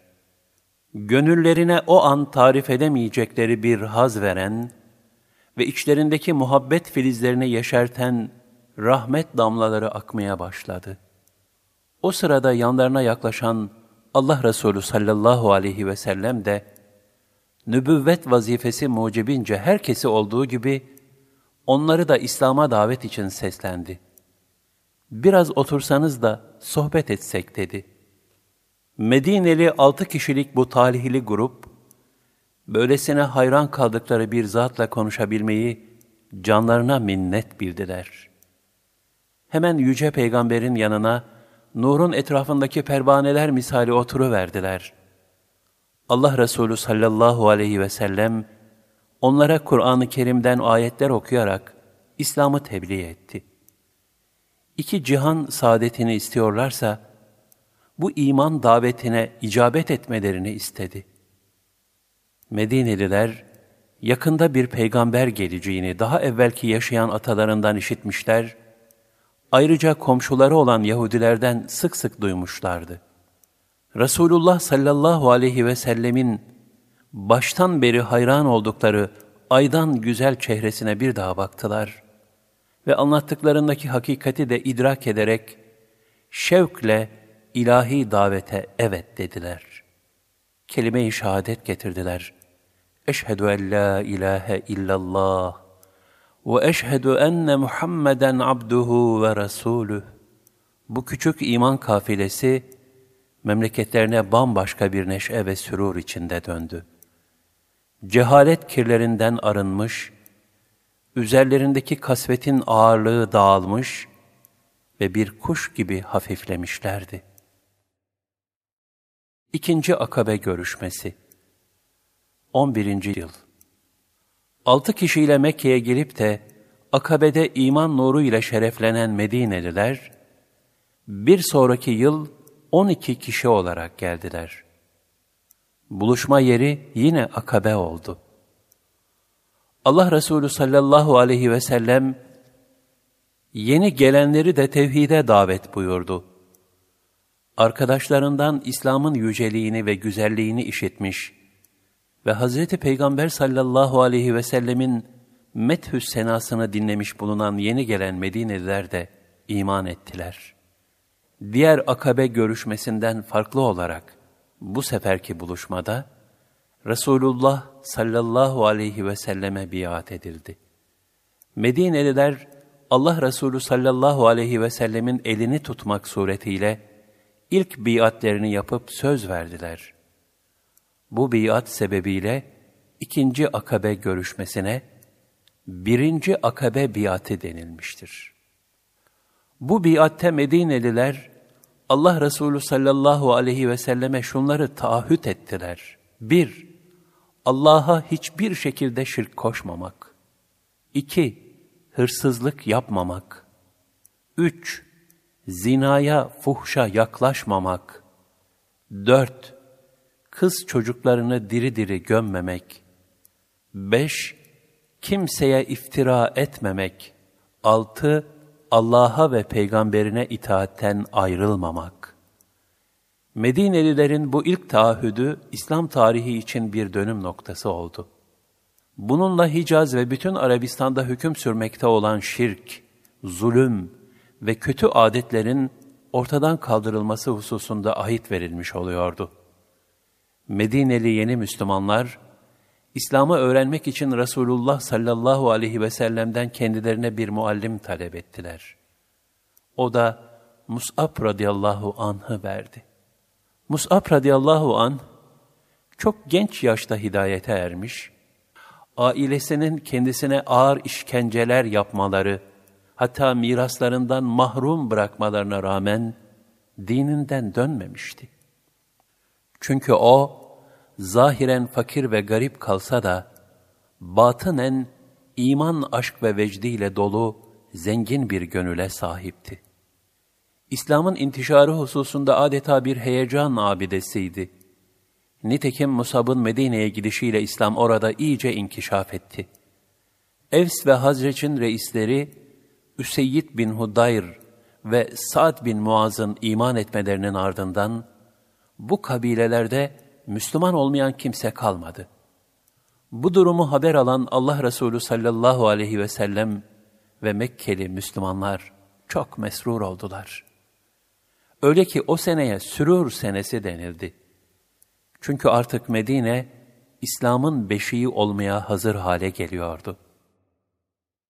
Üçüncü Akabe Görüşmesi 12. Yıl İkinci Akabe görüşmesinden bir sene sonra Medineliler yine haç mevsiminde Resulullah sallallahu aleyhi ve sellemle görüştüler. Bu sefer ikisi kadın 75 kişiydiler. Yine Resulullah sallallahu aleyhi ve selleme biat ettiler. Buna da ikinci akabe biatı dendi. Önceki biat maddelerine ilaveten şu hususlar da bu biatte zikredildi. A. Emir kumanda müminlerden her kimde olursa olsun, ona muhalefet etmemek. B. Allah yolunda yürümekten dolayı müşrikler ve diğer münkirler tarafından ayıplanmaktan korkmamak. C. Refahta ve sıkıntıda, sevinçte ve üzüntüde Allah'ın Resulüne itaat etmek ve onu kendi nefislerinden üstün tutmak, ona hiçbir surette karşı gelmemek. Bu biatte Allah Resulü sallallahu aleyhi ve sellem Medine'ye davet edildi. Çünkü o sıralar ismi Yesrib olan Medine'nin ortamı her bakımdan İslam'a kucak açmaya hazır hale gelmişti. Hz. Peygamber sallallahu aleyhi ve sellem bu biatte amcası Abbas'ı da bulundurmuştu. Abbas henüz Müslüman olmasa da Ebu Talip'ten sonra yeğeninin himayesini üzerine aldığından dolayı Medinelilerin Allah Resulü'nü daveti üzerine onlara şöyle dedi. Ey Evs ve Hazreçliler! Bizler onu düşmanlardan koruduk. Onun aramızdaki mevkii yüksektir. Yine de koruyacağız. Fakat siz sevgi ve saygınızdan dolayı daha emniyette olması için Medine'ye davet ediyorsunuz. O da bu arzudadır. Ancak onu düşmanlardan koruyabilecekseniz memleketinize götürünüz. Himaye edebileceğinize güveniniz yoksa bu davetten vazgeçiniz. Bunun üzerine Abdullah bin Revaha, Resulullah sallallahu aleyhi ve selleme, Ya Resulallah, Rabbin ve senin için şartların nedir diye sordu. Resulullah sallallahu aleyhi ve sellem şöyle buyurdu. Rabbim için şartım ona ibadet etmeniz. Ona hiçbir şeyi ortak koşmamanızdır. Kendi hakkımda şartım da canlarınızı ve mallarınızı nasıl müdafaa ediyorsanız, beni de öyle korumanızdır. Böyle yaparsak bize ne var diye soruldu. Resulullah sallallahu aleyhi ve sellem cevaben, cennet vardır buyurdular. Oradakiler de, ne karlı alışveriş, bundan ne döneriz ne de dönülmesini isteriz dediler. Bu biatte Allah Resulü sallallahu aleyhi ve sellemin Medine'ye hicreti kararlaştırıldı. Biat gece yapıldığından dolayı bundan Mekkeli müşriklerin haberleri olmadı. Medineli Müslümanların yapmış oldukları biatten sonra şu ayeti kerime nazil oldu. Bismillahirrahmanirrahim. ان الله اشترى من المؤمنين انفسهم واموالهم بان لهم الجنه. يقاتلون في سبيل الله فيقتلون ويقتلون وعدا عليه حقا. وعدا عليه حقا في التوراه والانجيل والقران. ومن اوفى بأهدي من الله ومن اوفى بعهده من الله فاستبشروا ببيعكم الذي بايعتم به وذلك هو الفوز العظيم Allah müminlerden mallarını ve canlarını onlara verilecek cennet karşılığında satın almıştır. Çünkü onlar Allah yolunda savaşırlar, öldürürler ve öldürülürler. Bu Tevrat'ta, İncil'de ve Kur'an'da Allah üzerine hak bir vaattir. Allah'tan daha çok sözünü yerine getiren kim vardır? O halde yapmış olduğunuz bu alışverişten dolayı sevinin. İşte bu gerçekten büyük kurtuluştur. Et-Tevbe 111 Peygamberlerin son çaresi Hicret 13. yıl Üçüncü akabe görüşmesinden sonra Allah Resulü sallallahu aleyhi ve sellem, Allah'ın izniyle Mekkeli Müslümanlara Medine yollarını gösterdi. Şöyle buyurdu, Bundan böyle sizin hicret edeceğiniz şehrin iki kara taşlık arasında hurmalık bir yer olduğu bana gösterildi. Çünkü Müslümanların daha evvel hicret edip de hüsnü kabul gördükleri Habeşistan, cihan şumul bir din için merkez olabilme şartlarına haiz değildi. Medine ise hem siyasi hem ticari ve daha birçok yönleriyle İslam'a merkez olabilecek vasıfta bir şehirdi. Bu itibarla topyekün hicret, o mübarek beldeye nasip olacaktı. Nitekim Allah Resulü sallallahu aleyhi ve sellemin emriyle Medine, İkinci akabe beyatinde de kararlaştırıldığı gibi Müslümanlar için bir barınak ve sığınak mekanı haline geldi. Böylece Mekkeli müşrikler de korktuklarına uğramış oldular. İslam Mekke dışına çıkmış ve Medine'de büyük bir itibar kazanmıştı. Müşriklerin Hz. Peygamber sallallahu aleyhi ve sellemi yurdundan söküp atmak için rahatsız edip durmaları, kendileri için ne kadar büyük zarar ve kayıp olduğunu bir türlü anlayamamalarından kaynaklanıyordu. Hakikaten bu onlar için büyük bir kayıptı. Fakat hissedemiyor, kavrayamıyorlardı. Allah Teala Resulüne buyurdu. Onlar da senden sonra yurtlarında pek az kalabileceklerdir. El-İsra 76 Zavallı müşrikler, şimdiki güçlerine ve nefislerinin sultasına aldanarak, Müslümanları alay, istihza, tehdit, ambargo, şiddet ve işkenceyle yıldırdıklarını sanıyor, böylece Mekke'deki nüfuzlarını muhafaza ettiklerine inanıyorlardı. Oysa pek yakın zamanda nelere şahit olacaklardı. Kendilerini mutlak ve mukadder bir mağlubiyet ve perişanlık bekliyordu. Çünkü akın akın Medine'ye giden Müslümanlar, onlardan korktukları için değil, İslam'ın temellerini en muhkem bir şekilde inşa etmek üzere hicret ettiklerinin farkındaydılar. Onlar bunun için mal mülk, akraba neleri varsa Mekke'de bırakıyorlardı. Kimi gizli, kimi açıktan açığa Medine yollarına koyuluyorlardı. Hazreti Ömer şimdiden gelecekteki zaferlerin ilk hamlesini gösterircesine müşriklere haykırıyordu. İşte ben Medine'ye gidiyorum. Analarını ağlatmak, kadınlarını dul, çocuklarını yetim bırakmak isteyenler arkama düşsün. Medineliler Mekke'den gelen kardeşlerini kucaklayarak karşılıyor, onlara candan yardım ediyorlardı. Bu yüzden Mekkeli Müslümanlara muhacir, Medineli Müslümanlara da ensar denildi.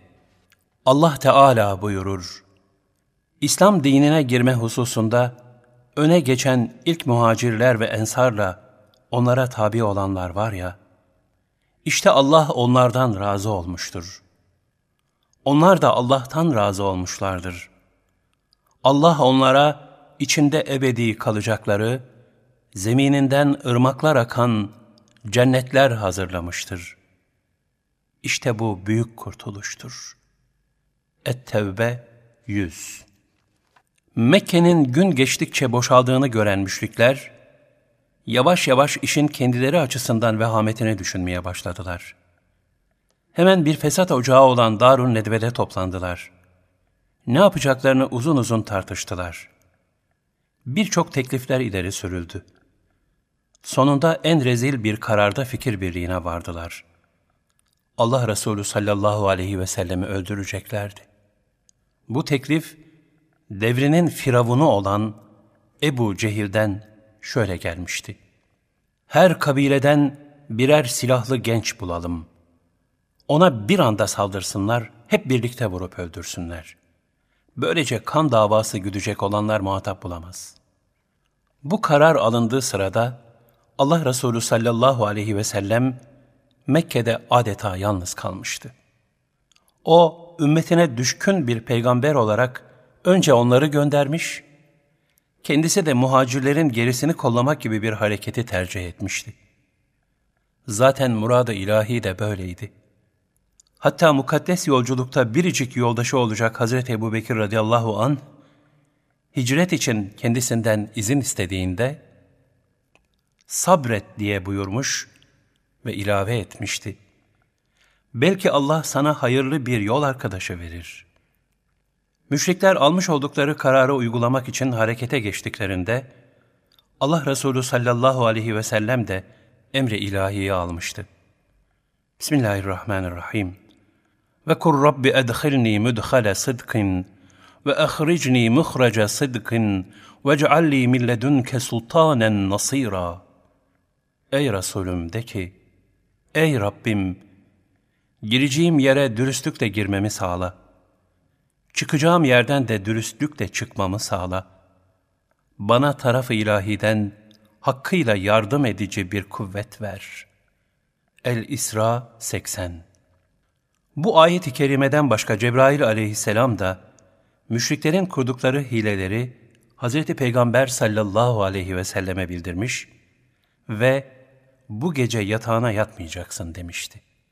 Bunun üzerine Hz. Peygamber sallallahu aleyhi ve sellem gündüzün herkesin istirahat ettiği öğle sıcağında Ebu Bekir radıyallahu anh'ın yanına gidip hicret emrinin geldiğini bildirdi.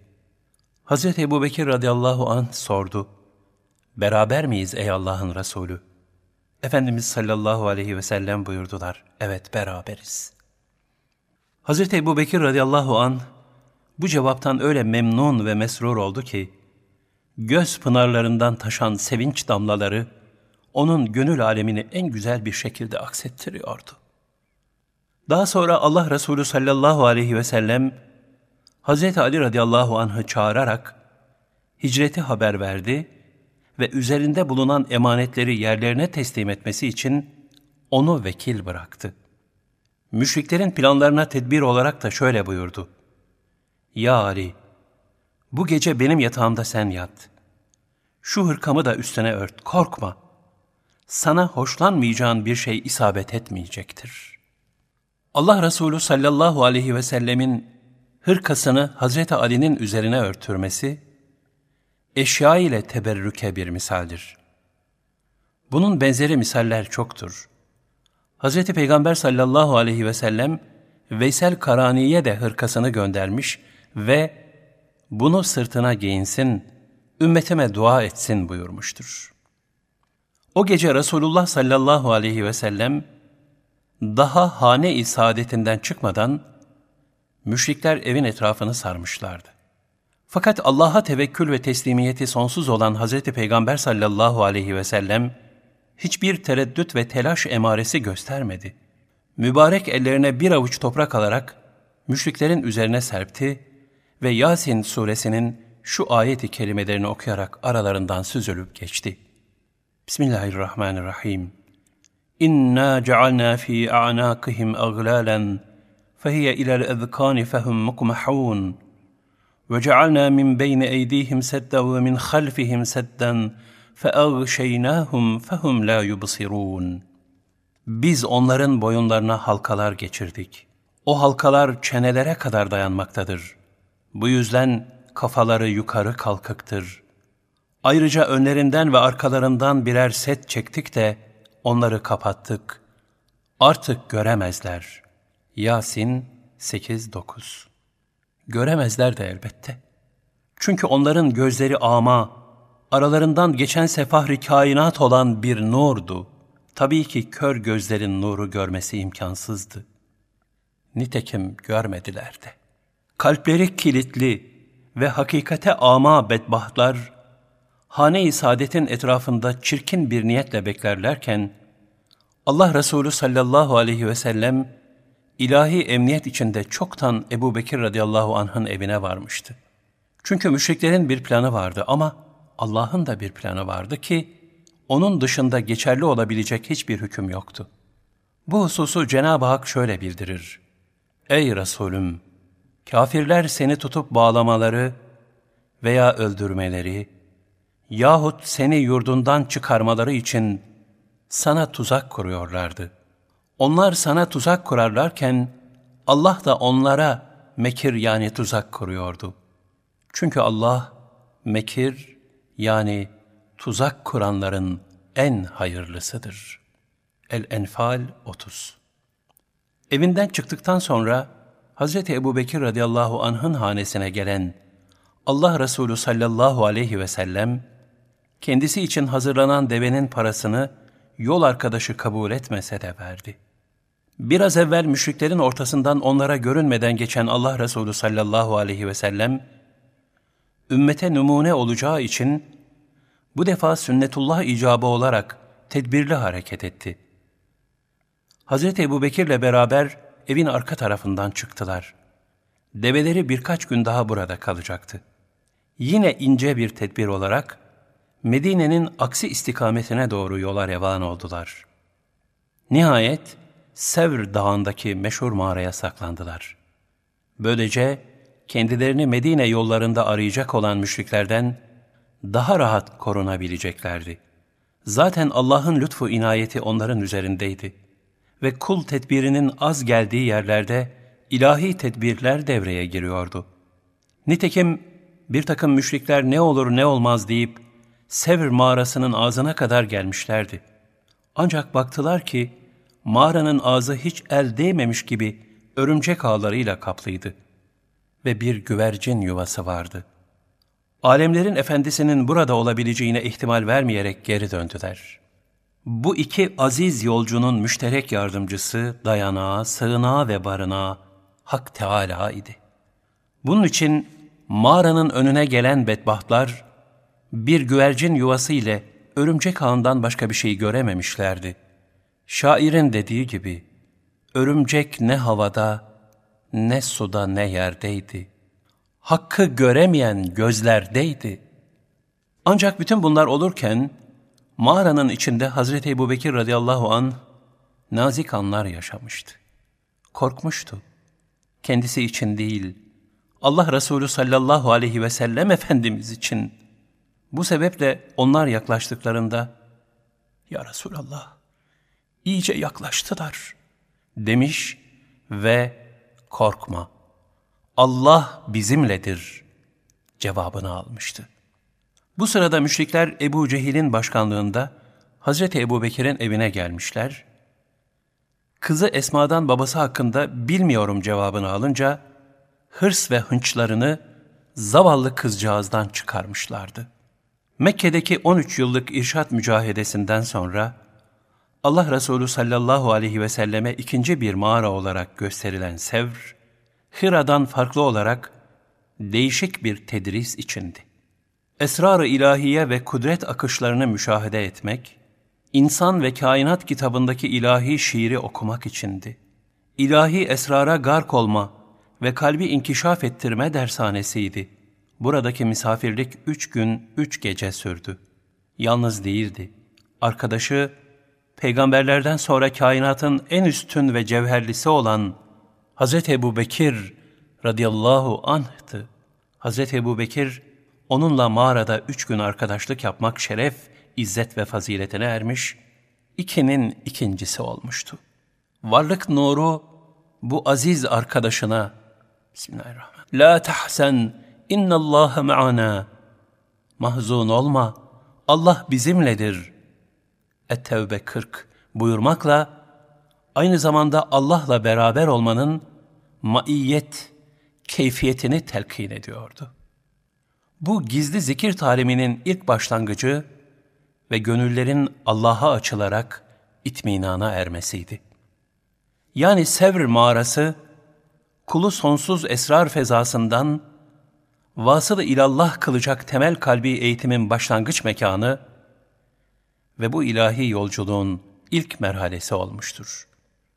Hz. Peygamber sallallahu aleyhi ve sellemin nur menbaı olan kalp alemindeki esrarı ümmetine faş etmesi, ilk defa Hz. Ebu Bekir radıyallahu anh'la bu mağarada başlamış.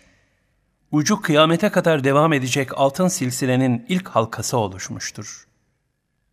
İman, gücünü ona muhabbetten almıştır. Bütün ulvi yolculukların temel saikı, ona olan muhabbettir. Ve zat-ı uluhiyete varabilmenin yegane yolu, ona muhabbetle noktalanmıştır. Çünkü sevginin şartı, aşkın kanunu, sevilen kişiye duyulan muhabbet ve o aşktan dolayı o kişinin sevdiği şeyleri de sevmektir. Bu ilahi muhabbeti ham ve sığ idrakimizle kavrayabilmemiz mümkün değildir. Aşağıdaki şu hikayenin her gönle kendi ufku ve istidadı ölçüsünde tesirde bulunacağı kanaatindeyiz. Hz. Ebu Bekir Sıddık, ömür boyu Efendimiz sallallahu aleyhi ve sellemle her sohbetinde yeniden ayrı bir zevk ve lezzetle mütelezziz olurlar, esrar-ı nübüvvetin en samimi mahremi olduklarından, muhtelif tecellilere nail olarak yanlarındayken bile, Efendimiz sallallahu aleyhi ve selleme hasret içinde kalırlardı. Nitekim Hz. Peygamber sallallahu aleyhi ve sellemin Ebu Bekir'in malından istifade ettiğim kadar başka hiçbir kimsenin malından faydalanmadım. ifadesi karşısında Hz. Ebu Bekir radıyallahu an göz yaşları içinde ben ve malım yalnızca senin için değil miyiz ya Resulallah? Demek suretiyle kendisini her şeyiyle beraber Hz. Peygamber sallallahu aleyhi ve selleme adadığını ve onda fani olduğunu göstermiştir. Bu hal tasavvufta fena fir Resul makamıdır. Sevr mağarasında Allah Resulü sallallahu aleyhi ve sellem bir ara mübarek başlarını Hazreti Ebu Bekir radıyallahu anh'ın dizlerine koyup hafif bir uykuya dalmışlardı. O esnada Ebu Bekir radıyallahu an mağarada kendilerine çok yakın bir yerde küçük bir delik gördü. Herhangi bir zararlı haşeratın çıkıp da Hz. Peygamber sallallahu aleyhi ve sellemi incitmemesi için hemen bir ayağını Allah Resulü'nü uyandırmadan o deliğin üzerine koydu. İmtihan-ı ilahi gerçekten bir müddet sonra düşüncesinde haklı çıktı. Zira bir yılan Hz. Ebu Bekir'in ayağını şiddetli bir şekilde ısırdı ve zehrini akıttı. O büyük sahabinin canı o kadar yandı ki, Resulullah sallallahu aleyhi ve sellem uyanmasın diye hiç kıpırdamadıysa da, gözlerinden düşen birkaç damlaya mani olamadı. Öyle ki, bu damlalardan bir tanesi, Allah Resulü sallallahu aleyhi ve sellemin vecihi mübareklerine düştü. Bunun üzerine uyanan Hazreti Peygamber sallallahu aleyhi ve sellem, ''Ne var ya Ebu Bekir, ne oldu?'' diye sordu. Hazreti Ebu Bekir radıyallahu an bir şey yok ya Resulallah dediyse de Resulullah sallallahu aleyhi ve sellemin ısrarı üzerine meseleyi anlatmak zorunda kaldı. Bir ismi de Şafii olan Allah Resulü sallallahu aleyhi ve sellem hemen mübarek tükrüklerini yılanın ısırdığı yere parmaklarıyla sürdüler. Daha o anda Ebu Bekir radıyallahu anh'ın acı ve ızdırabı dinerek Cenab-ı Hak'tan şifa bahşoldu. Zayıf bir rivayete göre bu hadise dolayısıyla Allah Resulü sallallahu aleyhi ve sellem yılana sordu. Bu işi niçin yaptın? Yılan da şöyle dedi. Ya Resulallah, ben yıllardır sizi görmenin hasretiyle şu küçük delikte bekler dururdum. Tam arzuma nail olacağım sırada, sizi görebilme yolumun kapanmış olduğunu gördüm.'' Ancak muhabbetimin şiddetine dayanamayarak onu kapatanı engellemek için ısırmak zorunda kaldım. Bu vesileyle şair Allah Resulü sallallahu aleyhi ve sellemin maddeten ve manen şifa verdiğini ve ona dost olanların bundan istifade edeceğini beyan etmek üzere şöyle der. Dostu ger zehri mar içse olur ab hayat.'' hasmı su içse döner elbette zehri maresu. Eğer Resulullah sallallahu aleyhi ve sellemin dostu olan kimse, yılan zehiri içse, o zehir kendisi için bir hayat suyu olur. Ancak o yüce peygambere hasım olan kimse, su bile içse, o su kendisine bir yılan zehiri olur. Bu gerçeği aksettiren diğer bir misal de, Hazreti Ömer'in hilafetinde olmuştur.'' Şöyle ki, Bizans İmparatoru, Hazreti Ömer radıyallahu anh'a bir iyi niyet nişanesi olarak, ona düşmanlarını bertaraf etmekte faydalı olabilecek çok kuvvetli bir zehir gönderir. Hayatları Rum entrikalarıyla geçen Bizans imparatorları için çok tabii olan bu işe, Hazreti Ömer radıyallahu an iltifat etmez. Onu getiren elçinin önünde zehir şişesini ellerine alır ve sadece bir besmele çekerek olduğu gibi içer. Zehrin hiçbir tesiri görülmez. Bu hadiseler, yani Allah'ın izniyle zehrin tesirinden mahfuz olabilmek, ancak Allah Resulü sallallahu aleyhi ve sellemin kalp aleminden nasip alarak, onunla aynileşmiş, müstesna kullara ait bir keyfiyettir. Üç gündür Allah'ın Resulünü arayan müşrikler, artık onu bulmaktan ümit kesmişti. Bu esnada Hazreti Ebubekir'in kızı Esma, Sevr mağarasına yemek getiriyor, oğlu Abdullah da gelişen hadiseleri ulaştırıyordu. Bu vesileyle müşriklerin kendilerinden ümit kestiğini haber alan Allah Resulü sallallahu aleyhi ve sellem, dördüncü gün kılavuzun getirdiği develere binerek yola koyuldular. Ne de olsa bu yolculuk, doğup büyüdüğü topraklardan bir ayrılış olduğu için, Allah Resulü sallallahu aleyhi ve sellemin hüzünlenmesine sebep oldu. Hazvere mevkiine gelince, devesini durdurup Mekke'ye yöneldi ve şöyle buyurdu. Sen Allah'ın katında beldelerin en sevgili olanısın. Çıkarılmış olmasaydım senden çıkmazdım. Senden başka bir yeri yurt tutmaz, yuva kurmazdım. Yüce Peygamber sallallahu aleyhi ve sellemin bu hüznüne ilahi vahiy ile teselli geldi. Allah seni döneceğin yere döndürecektir. El-Kasas 85 Bu ifadeler geri dönüşü müjdeliyor. Aynı zamanda Mekke fethinin ilk alameti olarak Allah Resulü sallallahu aleyhi ve sellemin gönlündeki kederi sürura inkılap ettiriyordu.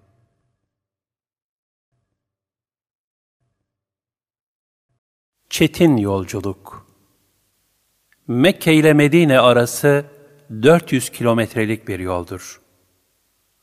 O zamanlar deve yürüyüşüyle 13 günde gidilebiliyordu. Yollar uzun, hava sıcak, kumlar alev alevdi. Ve mübarek kafile 24 saat hiç durmadan yollarına devam etti. Onları bir türlü bulamayan müşrikler, bulanlara büyük mükafatlar vaat etmişlerdi. Bu vaatlerle gözleri kamaşanlar da yollara düşmüştü. Süraka ve Büreyde de bunlardandı.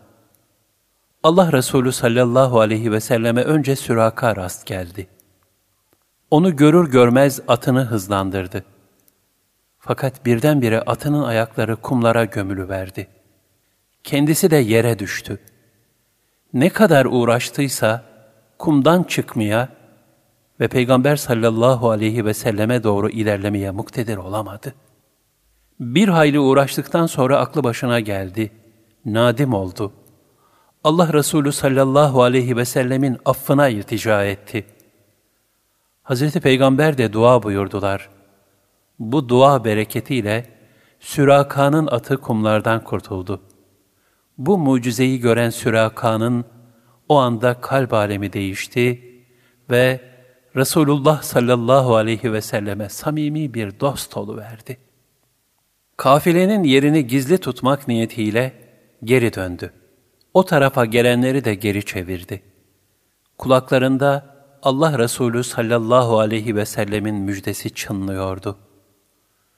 Ey Süraka! Kisra'nın bileziklerini takınacağın zaman kendini nasıl hissedeceksin? Büreyde de aynı şekilde Allah Resulü sallallahu aleyhi ve selleme teslim oldu ve maiyetiyle birlikte İslam'a girdi.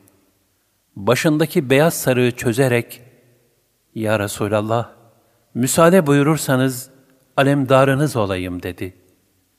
Böylece Kuba köyüne kadar Allah Resulü sallallahu aleyhi ve selleme bayraktarlık yaptı.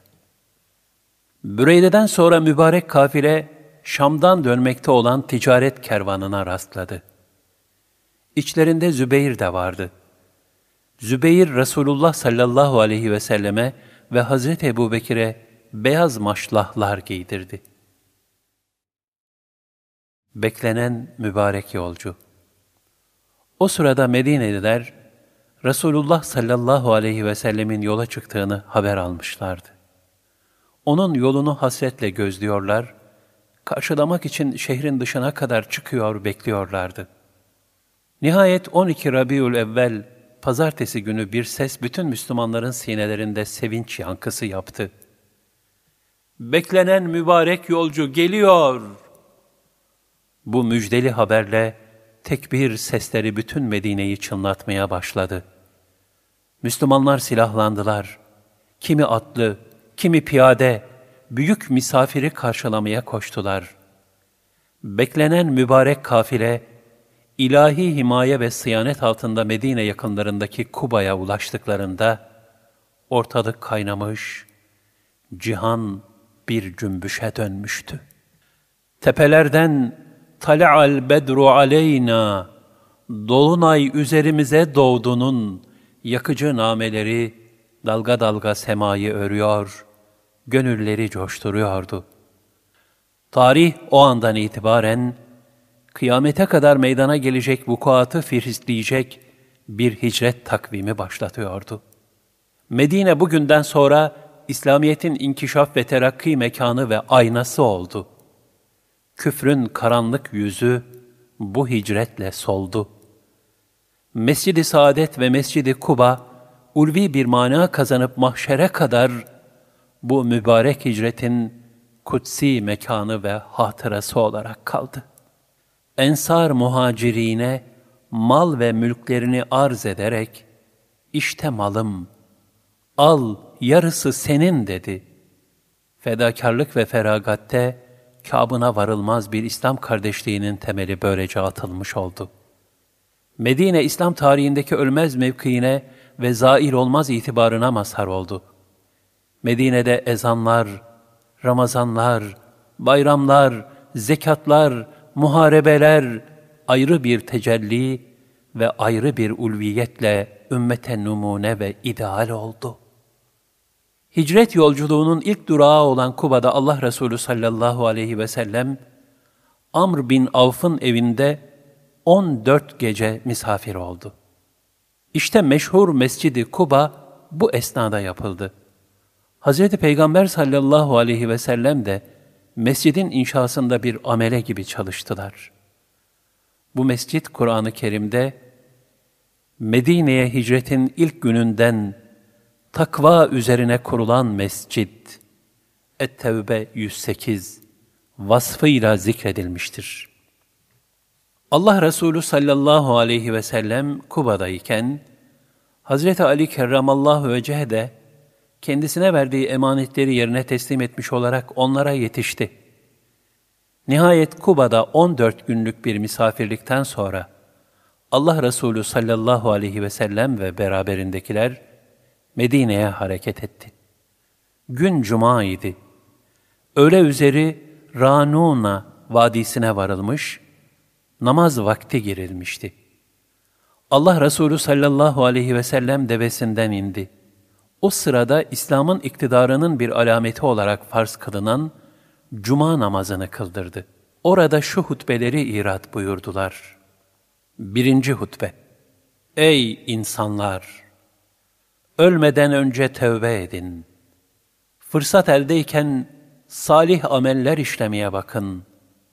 Gizli açık bolca sadaka vermek ve Allah'ı çok çok zikretmekle Rabbinizle aranızı düzenleyin. Böyle yaparsanız rızıklandırılır, yardım görür ve kaçırmış olduğunuz şeyleri de elde edersiniz. Biliniz ki Allah bu yılınızın bu ayında, bu yerde size kıyamete kadar cuma namazını farz kılmıştır. Adil olsun olmasın. Başında bir imam varken, benim sağlığımda veya benden sonra her kim önemsemeyerek veya inkar eyleyerek bu namazı bırakırsa, onun iki yakası bir araya gelmesin. Ve Allah onun işlerini başarıya ulaştırmasın. O kimsenin başka namazı yoktur. Tevbe edenler müstesna. Çünkü kim tevbe ederse, Allah onun tevbesini kabul eder. Ey insanlar! Sağlığınızda ahiretiniz için hazırlık görünüz. Muhakkak her biriniz ölecek ve sürünüzü çobansız bırakacaktır. Sonra Allah ona tercümansız ve vasıtasız olarak diyecek ki, benim Resulüm gelip de size emirlerimi bildirmedi mi? Ben sana mal mülk verdim, pek çok iyiliklerde, ihsanlarda bulundum. Sen kendin için ne getirdin? Bu sualle karşılaşan herkes, sağa sola bakacak, bir şey görmeyecek. Önüne baktığı zaman, cehennemi görecek. O halde uyanınız, Kim yarım hurma kadar iyilikle bir hayır işleyerek ateşten korunmaya muktedirse, onu yapsın. Kim ki o yarım hurmayı bulamazsa, bari tatlı bir söz söyleyerek iyilik etmeye çalışsın. Çünkü bir iyiliğe on mislinden yedi yüz misline kadar sevap verilir. Allah'ın selam, rahmet ve bereketi üzerinize olsun. İkinci hutbe Allah'a hamd ederim ve ondan yardım dilerim. Nefislerimizin şerrinden ve amellerimizin kötülüklerinden Allah'a sığınırız. Allah'ın doğru yola ilettiğini kimse saptıramaz. Saptırdığını da kimse doğru yola iletemez. Şehadet ederim ki Allah'tan başka ilah yoktur. O birdir. Ortağı yoktur. Sözlerin en güzeli Allah'ın kitabıdır. Allah kimin kalbini Kur'an'la süsler ve onu küfürden sonra İslam'a girdirir, o da Kur'an'ı başka sözlere tercih ederse, işte o kimse kurtuluşa ermiştir. Doğrusu Allah'ın kitabı, sözlerin en güzeli ve en belirgidir. Allah'ın sevdiğini seviniz. Allah'ın kelamından ve onu zikretmekten usanmayınız. Allah'ın kelamından kalbinize darlık gelmesin. Çünkü Allah'ın kelamı her şeyin üstününü ayırıp seçer. Amellerin hayırlısını, kulların seçkini olan peygamberleri, kıssaların iyisini anlatır. Helal ve haramı açıklar. Siz ancak Allah'a ibadet ediniz ve ona hiçbir şeyi ortak koşmayınız.'' Ondan hakkıyla sakınınız. Yaptığınız iyi işleri diliniz teyit etsin. Aranızda Allah'ın kelamıyla sevişiniz. Muhakkak biliniz ki Allah ahdinin bozulmasına gazap eder. Allah'ın selamı üzerinize olsun. Bu hutbeler, İslam'ın itikat, ibadet, ahlak, muamelat gibi mevzularıyla, dinin umumi bir hülasası hükmündedir. Cuma namazından sonra Allah Resulü sallallahu aleyhi ve sellem devesine binmiş ve silahlı Neccar oğullarının refakatinde Medine'ye girmişlerdir. Bütün müminler Allah Resulü'nü misafir etme arzusu içindeydiler. Bunun üzerine Allah Resulü sallallahu aleyhi ve sellem bu işi devesi kusvaya bırakarak hayvanı serbest bırakın, yolundan çekilin, ona nerede çökeceği vahyedilmektedir buyurdu. Zira ancak böylece kimsenin gönlü kırılmadan, Resulullah'ı kimin misafir edeceği meselesi halledilmiş olacaktı. Nitekim mübarek deve bir iki yerde çöküp kalktı. Sonra Halid bin Zeyd'in Ebu Eyyub el-Ensari'nin evinin önündeki boşluğa çöktü. Ebu Eyyub tarifsiz bir sürur içinde Resulullah sallallahu aleyhi ve sellemi evine buyur etti. Buyurunuz ey Allah'ın Resulü, hanemizi şereflendiriniz. Allah Resulü sallallahu aleyhi ve sellem, Mescid-i Nebi yapılıncaya kadar orada yedi ay misafir kaldılar. Ebu Eyyub el-Ensari, başlangıçta kendileri evin üst katında kalmışlar, yorulmaması için Allah Resulü sallallahu aleyhi ve sellemi alt katta misafir etmişlerdi. İz düşümleri Allah Resulü sallallahu aleyhi ve sellemin üzerine isabet etmemesi için duvar kenarlarına sığınıp yatıyorlardı. Bir gün bir kova su dökülmüştü. Halid bin Zeyd Ebu Eyyub el-Ensari Hazretleri de suyun Resulullah sallallahu aleyhi ve sellemin üzerine damlamaması için kendi üzerinde ne varsa büyük bir telaş içinde çıkarıp yerleri kurulamıştı. Ebu Eyyub el-Ensari Hazretlerinin bu ihtimamı, onun Allah Resulü sallallahu aleyhi ve selleme bağlılığını ifade eden bütün hususlarda tezahür etmiştir. Nitekim sırf Hz. Peygamber sallallahu aleyhi ve sellemin İstanbul elbette fetholunacaktır. Onu fetheden kumandan ne güzel kumandan, onu fetheden asker de ne güzel askerdir müjdesine nail olabilmek için, 80 küsür yaşındayken İstanbul kuşatmasına katılmış ve sonradan gerçekleşecek Fethi Mübin'in ilk neferlerinden olarak ruhunu bu yolda teslim eylemiştir. Vefat etmeden az evvel kendinden sonra fethe gelecek İslam askerlerine mübarek cesetleriyle dahi bir hedef gösterebilmek için etrafındakilere benim cesedimi ayağınızın bastığı son noktaya gömün buyurmuştur. Hicret-i Seniye ile nübüvvetin Mekke devri kapanmış, Medine devri başlamıştı. 13 yıl süren Mekke devri boyunca Mekkeli müşriklerin Müslümanlara karşı tatbik ettikleri kötülükleri şu beş maddede toplamak mümkündür. 1- İstihza 2- Hakaret 3- işkence 4- Her türlü ticari ve medeni münasebetleri kesme 5- Müslümanları hicrete mecbur edecek derecede yıldırıcı bir şiddet. Onların bu durumlarını Cenab-ı Hak ayet-i kerimelerde şöyle bildirir. Günahkarlar yok mu? Onlar Müslümanlara gülerlerdi. Önlerinden geçtikleri zaman birbirlerine kaş göz işaretiyle onlarla eğlenirlerdi. Ailelerine döndüklerinde alaylarından dolayı keyiflenerek dönerlerdi. Müminleri gördüklerinde de şüphesiz bunlar sapıtmış derlerdi.